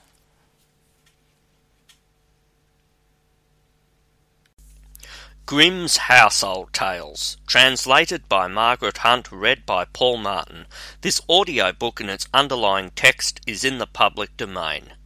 Number 109 The Shroud. There was once a mother who had a little boy of seven years old who was so handsome and lovable that no one could look at him without liking him, and she worshipped him above everything in the world. Now it so happened that he suddenly became ill, and God took him to himself. And for this the mother could not be comforted, and wept both day and night. But soon afterwards, when the child had been buried, it appeared by night in the places where it had sat and played during its life. And if the mother wept, it wept also, and when morning came, it disappeared. As, however, the mother would not stop crying, it came one night in the little white shroud in which it had been laid in its coffin, and with its wreath of flowers round its head, and stood on the bed at her feet, and said, O mother, do stop crying, or I shall never fall asleep in my coffin, for my shroud will not dry because of all your tears which fall upon it. The mother was afraid when she heard that, and wept no more. The next night the child came again, and held a little light in its hand, and said, Look, mother, my shroud is nearly dry, and I can rest in my grave. Then the mother gave her sorrow into God's keeping, and bore it quietly and patiently, and the child came no more, but slept in its little bed beneath the earth. Grimm's Household Tales, translated by Margaret Hunt, read by Paul Martin. This audiobook and its underlying text is in the public domain. Number 110 The Jew Among Thorns. There was once a rich man who had a servant who served him diligently and honestly. He was every morning the first out of bed and the last to go to rest at night and whenever there was a difficult job to be done, which nobody cared to undertake, he was always the first to set himself to it. Moreover, he never complained, but was contented with everything, and always merry. When a year was ended, his master gave him no wages, for he said to himself, That is the cleverest way, for I shall save something, and he will not go away but stay quietly in my service. The servant said nothing, but did his work the second year as he had done at the first, and when at the end of this likewise he received no wages, he made himself happy, and still stayed on. When the third year also was past, the master considered, put his hand in his pocket, and pulled nothing out. Then at last the servant said, Master, for three years I have served you honestly. Be so good as to give me what I ought to have, for I wish to leave and look about me a little more in the world. Yes, my good fellow, answered the old miser, you have served me industriously, and therefore you shall be cheerfully rewarded. And he put his hand into the pocket, but counted out only three farthings, saying, There, you have a farthing for each year. That is large and liberal pay, such as you would have received from few masters. The honest servant, who understood little about money, put his fortune into his pocket and thought, Aha! Now that I have my purse full, why need I trouble and plague myself any longer with hard work? So on he went, up hill and down dale, and sang and jumped to his heart's content. Now it came to pass that as he was going by a thicket, a little man stepped out and called to him, Where away, merry brother? I see you do not carry many cares. Why should I be sad? answered the servant. I have enough. Three years' wages are jingling in my pocket. How much is your treasure? the dwarf asked him. How much? Three farthings sterling, all told. Look here, said the dwarf. I'm a poor needy man. Give me your free farthings. I can work no longer, but you are young and can easily earn your bread. And as the servant had a good heart and felt pity for the old man, he gave him the free farthings, saying, Take them in the name of heaven. I shall not be any the worse for it. Then the little man said, As I see you have a good heart, I grant you three wishes, one for each farthing. They shall all be fulfilled. Aha, said the servant, you are one of those who can work wonders. Well then, if it is to be so, I wish first for a gun which shall hit everything that I aim at. Secondly, for a fiddle, which when I play on it shall compel all who hear it to dance. Thirdly, that if I ask a favour of any one, he shall not be able to refuse it. All that you shall have, said the dwarf, and put his hand into the bush, and only think, there lay a fiddle and gun all ready, just as if they had been ordered. These he gave to the servant, then said to him, Whatever you may ask at any time, no man in the world shall be able to deny you. Heart alive! What can one desire more? said the servant to himself, and went merrily onwards. Soon afterwards he met a Jew with a long goatee, who was standing listening to the song of a bird which was sitting up at the top of a tree. Good heavens, he was explaining, that such a small creature should have such a fearfully loud voice. If it were but mine, if only someone would sprinkle some salt upon its tail. If that is all, said the servant, the bird shall soon be down here. And taking aim, he pulled the trigger, and down fell the bird into the thorn bushes. Go, you rogue, he said to the Jew, and fetch the bird out for yourself. Oh, said the Jew, leave out the rogue, my master, and I will do it at once. I will get the bird out for myself, as you really have hit it. Then he lay down on the ground and began to crawl into the thicket. When he was fast among the fawns, the good servant's humour so tempted him that he took up his fiddle and began to play. In a moment the Jew's legs began to move and to jump into the air, and the more the servant fiddled, the better went the dance. But the fawns tore his shabby coat from him, combed his beard, and pricked and plucked him all over the body. Oh dear, cried the Jew, what do I want with your fiddling? Leave the fiddle alone, master. I do not want to dance. But the servant did not listen to him and thought, You have fleeced people often enough. Now the thorn bushes shall do the same to you and he began to play over again, so that the Jew had to jump higher than ever, and scraps of his coat were left hanging on the thorns. Oh, woe's me, cried the Jew. I will give the gentleman whatever he asks, if only he leaves off fiddling a purse full of gold. If you are so liberal, said the servant, I will stop my music. But this I must say to your credit, that you dance to it so well that it is quite an art. And having taken the purse, he went his way. The Jew stood still and watched the servant quietly until he was far off and out of sight. And then he screamed out with all his might, You miserable musician! You beer hall fiddler! Wait till I catch you alone. I will hunt you till the soles of your shoes fall off.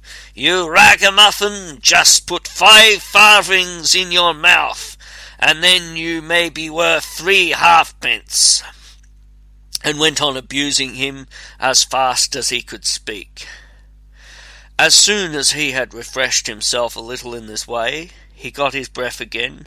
He ran into the town to the justice.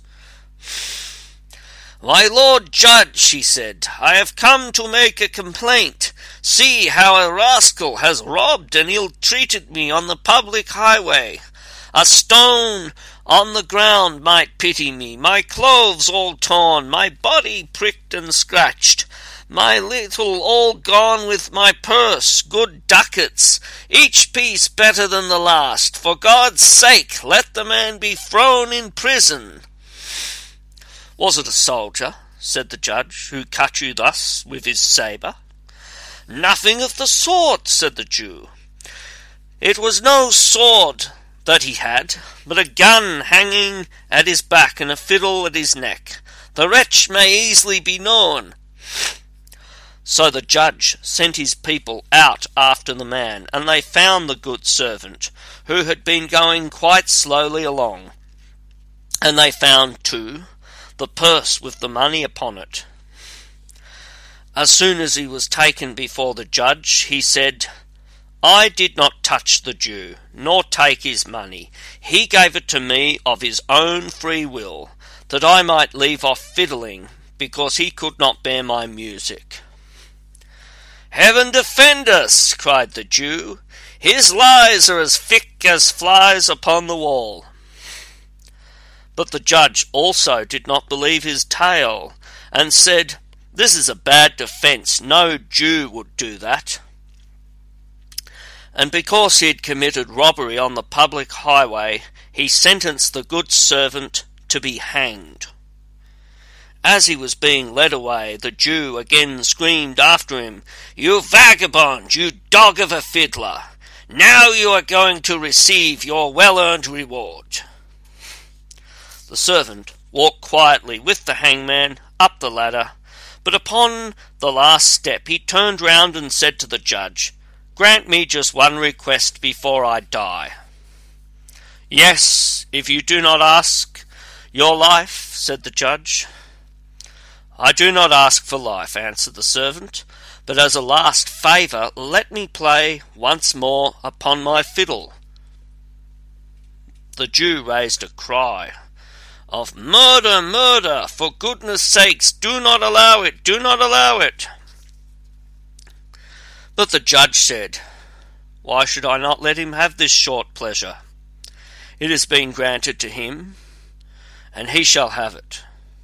However, he could not have refused on account of the gift which had been bestowed on the servant. Then the Jew cried, Oh, woe's me! Tie me, tie me fast! While the good servant took his fiddle from his neck and made ready. As he gave the first scrape of the bow, they all began to quiver and shake. The judge, his clerk, and the hangman and his men, and the cord fell out of the hand of the one who was going to tie the Jew fast. At the second scrape, all raised their legs, and the hangman let go his hold of the good servant, and made himself ready to dance. At the third scrape, they all leaped up and began to dance, the judge and the Jew being the best at jumping. Soon all who had gathered in the marketplace out of curiosity were dancing with them. Old and young, fat and lean, one with another. The dogs, likewise, which had run there, got up on their hind legs and capered about. And the longer he played, the higher sprang the dancers, so that they knocked against each other's heads, and began to shriek terribly. At length the judge cried, quite out of breath, I will give you your life if you will only stop fiddling. The good servant thereupon had compassion, took his fiddle, and hung it round his neck again, and stepped down the ladder. Then he went up to the Jew who was lying upon the ground, panting for breath, and said, You rascal, now confess whence you got the money, or I will take my fiddle and begin to play again. I stole it, I stole it, cried he, but you have honestly earned it. So the judge had the Jew taken to the gallows and hanged as a thief. Grimm's Household Tales, translated by Margaret Hunt, read by Paul Martin. This audio book and its underlying text is in the public domain. Number 111 The Skilful Hunter. There was once a young fellow who had learned the trade of locksmith, and told his father he would now go out into the world and seek his fortune. Very well, said the father, I am quite content with that, and gave him some money for his journey. So he travelled about and looked for work. After a time he resolved not to follow the trade of locksmith any more, for he no longer liked it, but he took a fancy for hunting. Then he met in his rambles a hunter dressed in green, who asked from whence he came, and where he was going. The youth said he was a locksmith's apprentice, but that the trade no longer pleased him, and he had a liking for hunting. Would he teach it to him? Oh, yes, said the hunter, if you will go with me. Then the young fellow went with him, bound himself to him for some years, and learned the art of hunting. After this he wished to try his luck elsewhere, and the hunter gave him nothing in the way of payment but an air gun, which had, however, this property that it hit its mark without fail whenever he shot with it. Then he set out and found himself in a very large forest, which he could not get to the end of in one day. When evening came, he seated himself in a high tree in order to escape from the wild beasts. Towards midnight it seemed to him as if a tiny little light glimmered in the distance. Then he looked down through the branches towards it and kept well in his mind where it was. But in the first place he took off his hat and threw it down in the direction of the light, so that he might go to the hat as a mark when he had descended. Then he got down and went to his hat, put it on again, and went straight forwards. The farther he went, the larger the light grew, and when he got close to it, he saw that it was an enormous fire, and that three giants were sitting by it who had an ox on the spit and were roasting it. Presently, one of them said, I must just taste if the meat will soon be fit to eat, and pulled a piece off, and was about to put it in his mouth when the hunter shot it out of his hand.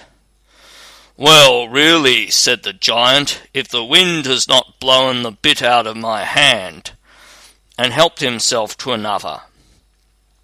But when he was just about to bite into it, the hunter again shot it away from him. At this the giant gave the one who was sitting next to him a box on the ear, and cried angrily, Why are you snatching my piece away from me? I have not snatched it away, said the other. A sharp shooter must have shot it away from you. The giant took another piece, but he could not, however, keep it in his hand, for the hunter shot it out. Then the giant said, That must be a good shot to shoot the bit out of one's very mouth, one that would be useful to us. And he cried aloud, Come here, you sharpshooter, seat yourself at the fire beside us, and eat your fill. We will not hurt you, but if you will not come, and we have to bring you by force, you are a lost man. At this the youth went up to them and told them he was a skilled hunter, and that whatever he aimed at with his gun he was certain to hit. Then they said if he would go with them he should be well treated, and they told him that outside the forest there was a great lake, behind which stood a tower, and in the tower was imprisoned a lovely princess whom they wished very much to carry off. Yes, said he, I will soon get her for you. Then they added, But there is still something else. There is a tiny little dog which begins to bark when anyone goes near, and as soon as it barks, everyone in the royal palace wakes up, and for this reason we cannot get there. Can you undertake to shoot it dead? Yes, said he. That will be a little bit of fun for me. After this, he got into a boat and rowed over the lake, and as soon as he landed, the little dog came running out and was about to bark, but the hunter took his air gun and shot it dead. When the giants saw that, they rejoiced, and thought they already had the king's daughter safe, but the hunter wished first to see how matters stood, and told them that they must stay outside until he called them. Then he went into the castle, and all was perfectly quiet within, and every one was asleep. When he opened the door of the first room, a sword was hanging on the wall, which was made of pure silver, and there was a golden star on it, and the name of the king, and on a table near it lay a sealed letter which he broke open. And inside it was written that whoever had the sword could kill every one which opposed him. So he took the sword from the wall, hung it at his side, and went onwards. Then he entered the room where the king's daughter was lying sleeping, and she was so beautiful that he stood still and, holding his breath, looked at her. He thought to himself, How can I give an innocent maiden into the power of the wild giants, who have evil in their minds? He looked about further, and under the bed stood a pair of slippers. On the right one was her father's name with a star, and on the left her own name with a star. She wore also a great neckerchief of silk embroidered with gold, and on the right side was her father's name, and on the left her own, all in gold letters. Then the hunter took a pair of scissors and cut the right corner off and put it in his knapsack, and then he also took the right slipper with the king's name and thrust that in. Now the maiden still lay sleeping, and she was quite sewn into her nightgown, and he cut a morsel from this also, and thrust it in with the rest, but he did all without touching her.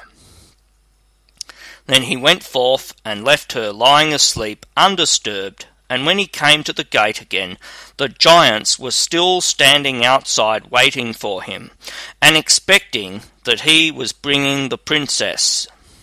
But he cried to them that they were to come in, for the maiden was already in their power, that he could not open the gate for them, but there was a hole through which they must creep. Then the first approach, and the hunter wound the giant's hair round his hand, pulled the head in, and cut it off at one stroke with his sword, and then drew the rest of him in. He called to the second and cut his head off likewise, and then he killed the third also, and he was well pleased that he had freed the beautiful maiden from her enemies, and he cut out their tongues and put them in his knapsack. Then thought he, I will go home to my father, and let him see what I have already done, and afterwards I will travel about the world. The luck which God is pleased to grant me will easily find me. But when the king in the castle awoke, he saw the three giants lying there dead so he went into the bedroom of his daughter, awoke her, and asked who could have killed the giants. Then said she, Dear father, I know not, I have been asleep. But when she arose and would have put on her slippers, the right one was gone. And when she looked at her neckerchief, it was cut, and the right corner was missing. And when she looked at her nightgown, a piece was cut out of it. The king summoned his whole court together, soldiers and everyone else who was there, and asked who had set his daughter at liberty and killed the giants. Now it happened that he had a captain who was one eyed and a hideous man, and he said that he had done it. Then the old king said that as he had accomplished this, he should marry his daughter. But the maiden said, Rather than marry him, dear father, I will go away into the world as far as my legs can carry me.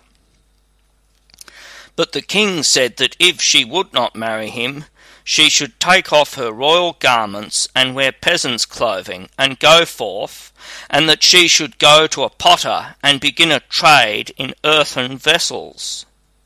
So she put off her royal apparel and went to a potter and borrowed crockery enough for a stall, and she promised him also that if she had sold it by the evening, she would pay for it.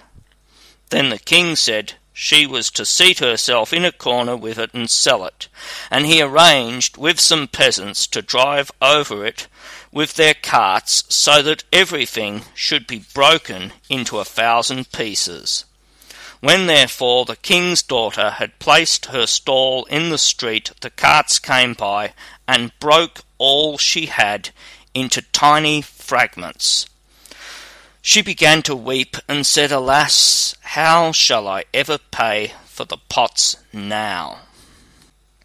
The king had, however, wished by this to force her to marry the captain, but instead of that she again went to the potter and asked him if he would lend to her once more. He said no, she must first pay for the things she had already had. Then she went to her father, and cried and lamented, and said she would go forth into the world. Then said he, I will have a little hut built for you in the forest outside, and in it you shall stay all your life long and cook for everyone, but you shall take no money for it. When the hut was ready, a sign was hung on the door, on which was written, Today given, tomorrow sold. There she remained a long time, and it was rumoured about the world that a maiden was there who cooked without asking for payment, and that this was set forth on a sign outside her door. The hunter heard it likewise, and thought to himself, That would suit you. You are poor and have no money. So he took his air gun and his knapsack, wherein all the things which he had formerly carried away with him from the castle as tokens of his truthfulness were still lying, and went into the forest and found the hut with the sign, Today given, tomorrow sold. He had put on the sword with which he had cut off the heads of the three giants, and thus entered the hut and ordered something to eat to be given to him. He was charmed with the beautiful maiden, who was indeed as lovely as any picture. She asked him whence he came from and where he was going, and he said, I am roaming about the world. Then she asked him where he had got the sword, for her father's name was on it. He asked her if she were the king's daughter, Yes, she answered. With this sword, said he, did I cut off the heads of three giants. And he took their tongues out of his knapsack in proof. Then he also showed her the slipper, and the corner of the neckerchief, and the bit of the nightgown. Hereupon she was overjoyed, and said that he was the one who had delivered her. At this they went together to the old king and fetched him to the hut, and she led him into her room and told him that the hunter was the man who had really set her free from the giants. And when the aged king saw all the proofs of this, he could no longer doubt, and said that he was very glad he knew how everything had happened, and that the hunter should have her to wed on which the maiden was glad at heart. Then she dressed the hunter as if he were a foreign lord, and the king ordered a feast to be prepared. When they went to table, The captain sat on the left side of the king's daughter, but the hunter was on the right, and the captain thought he was a foreign lord who had come on a visit. When they had eaten and drunk, the old king said to the captain that he would set before him something which he must guess.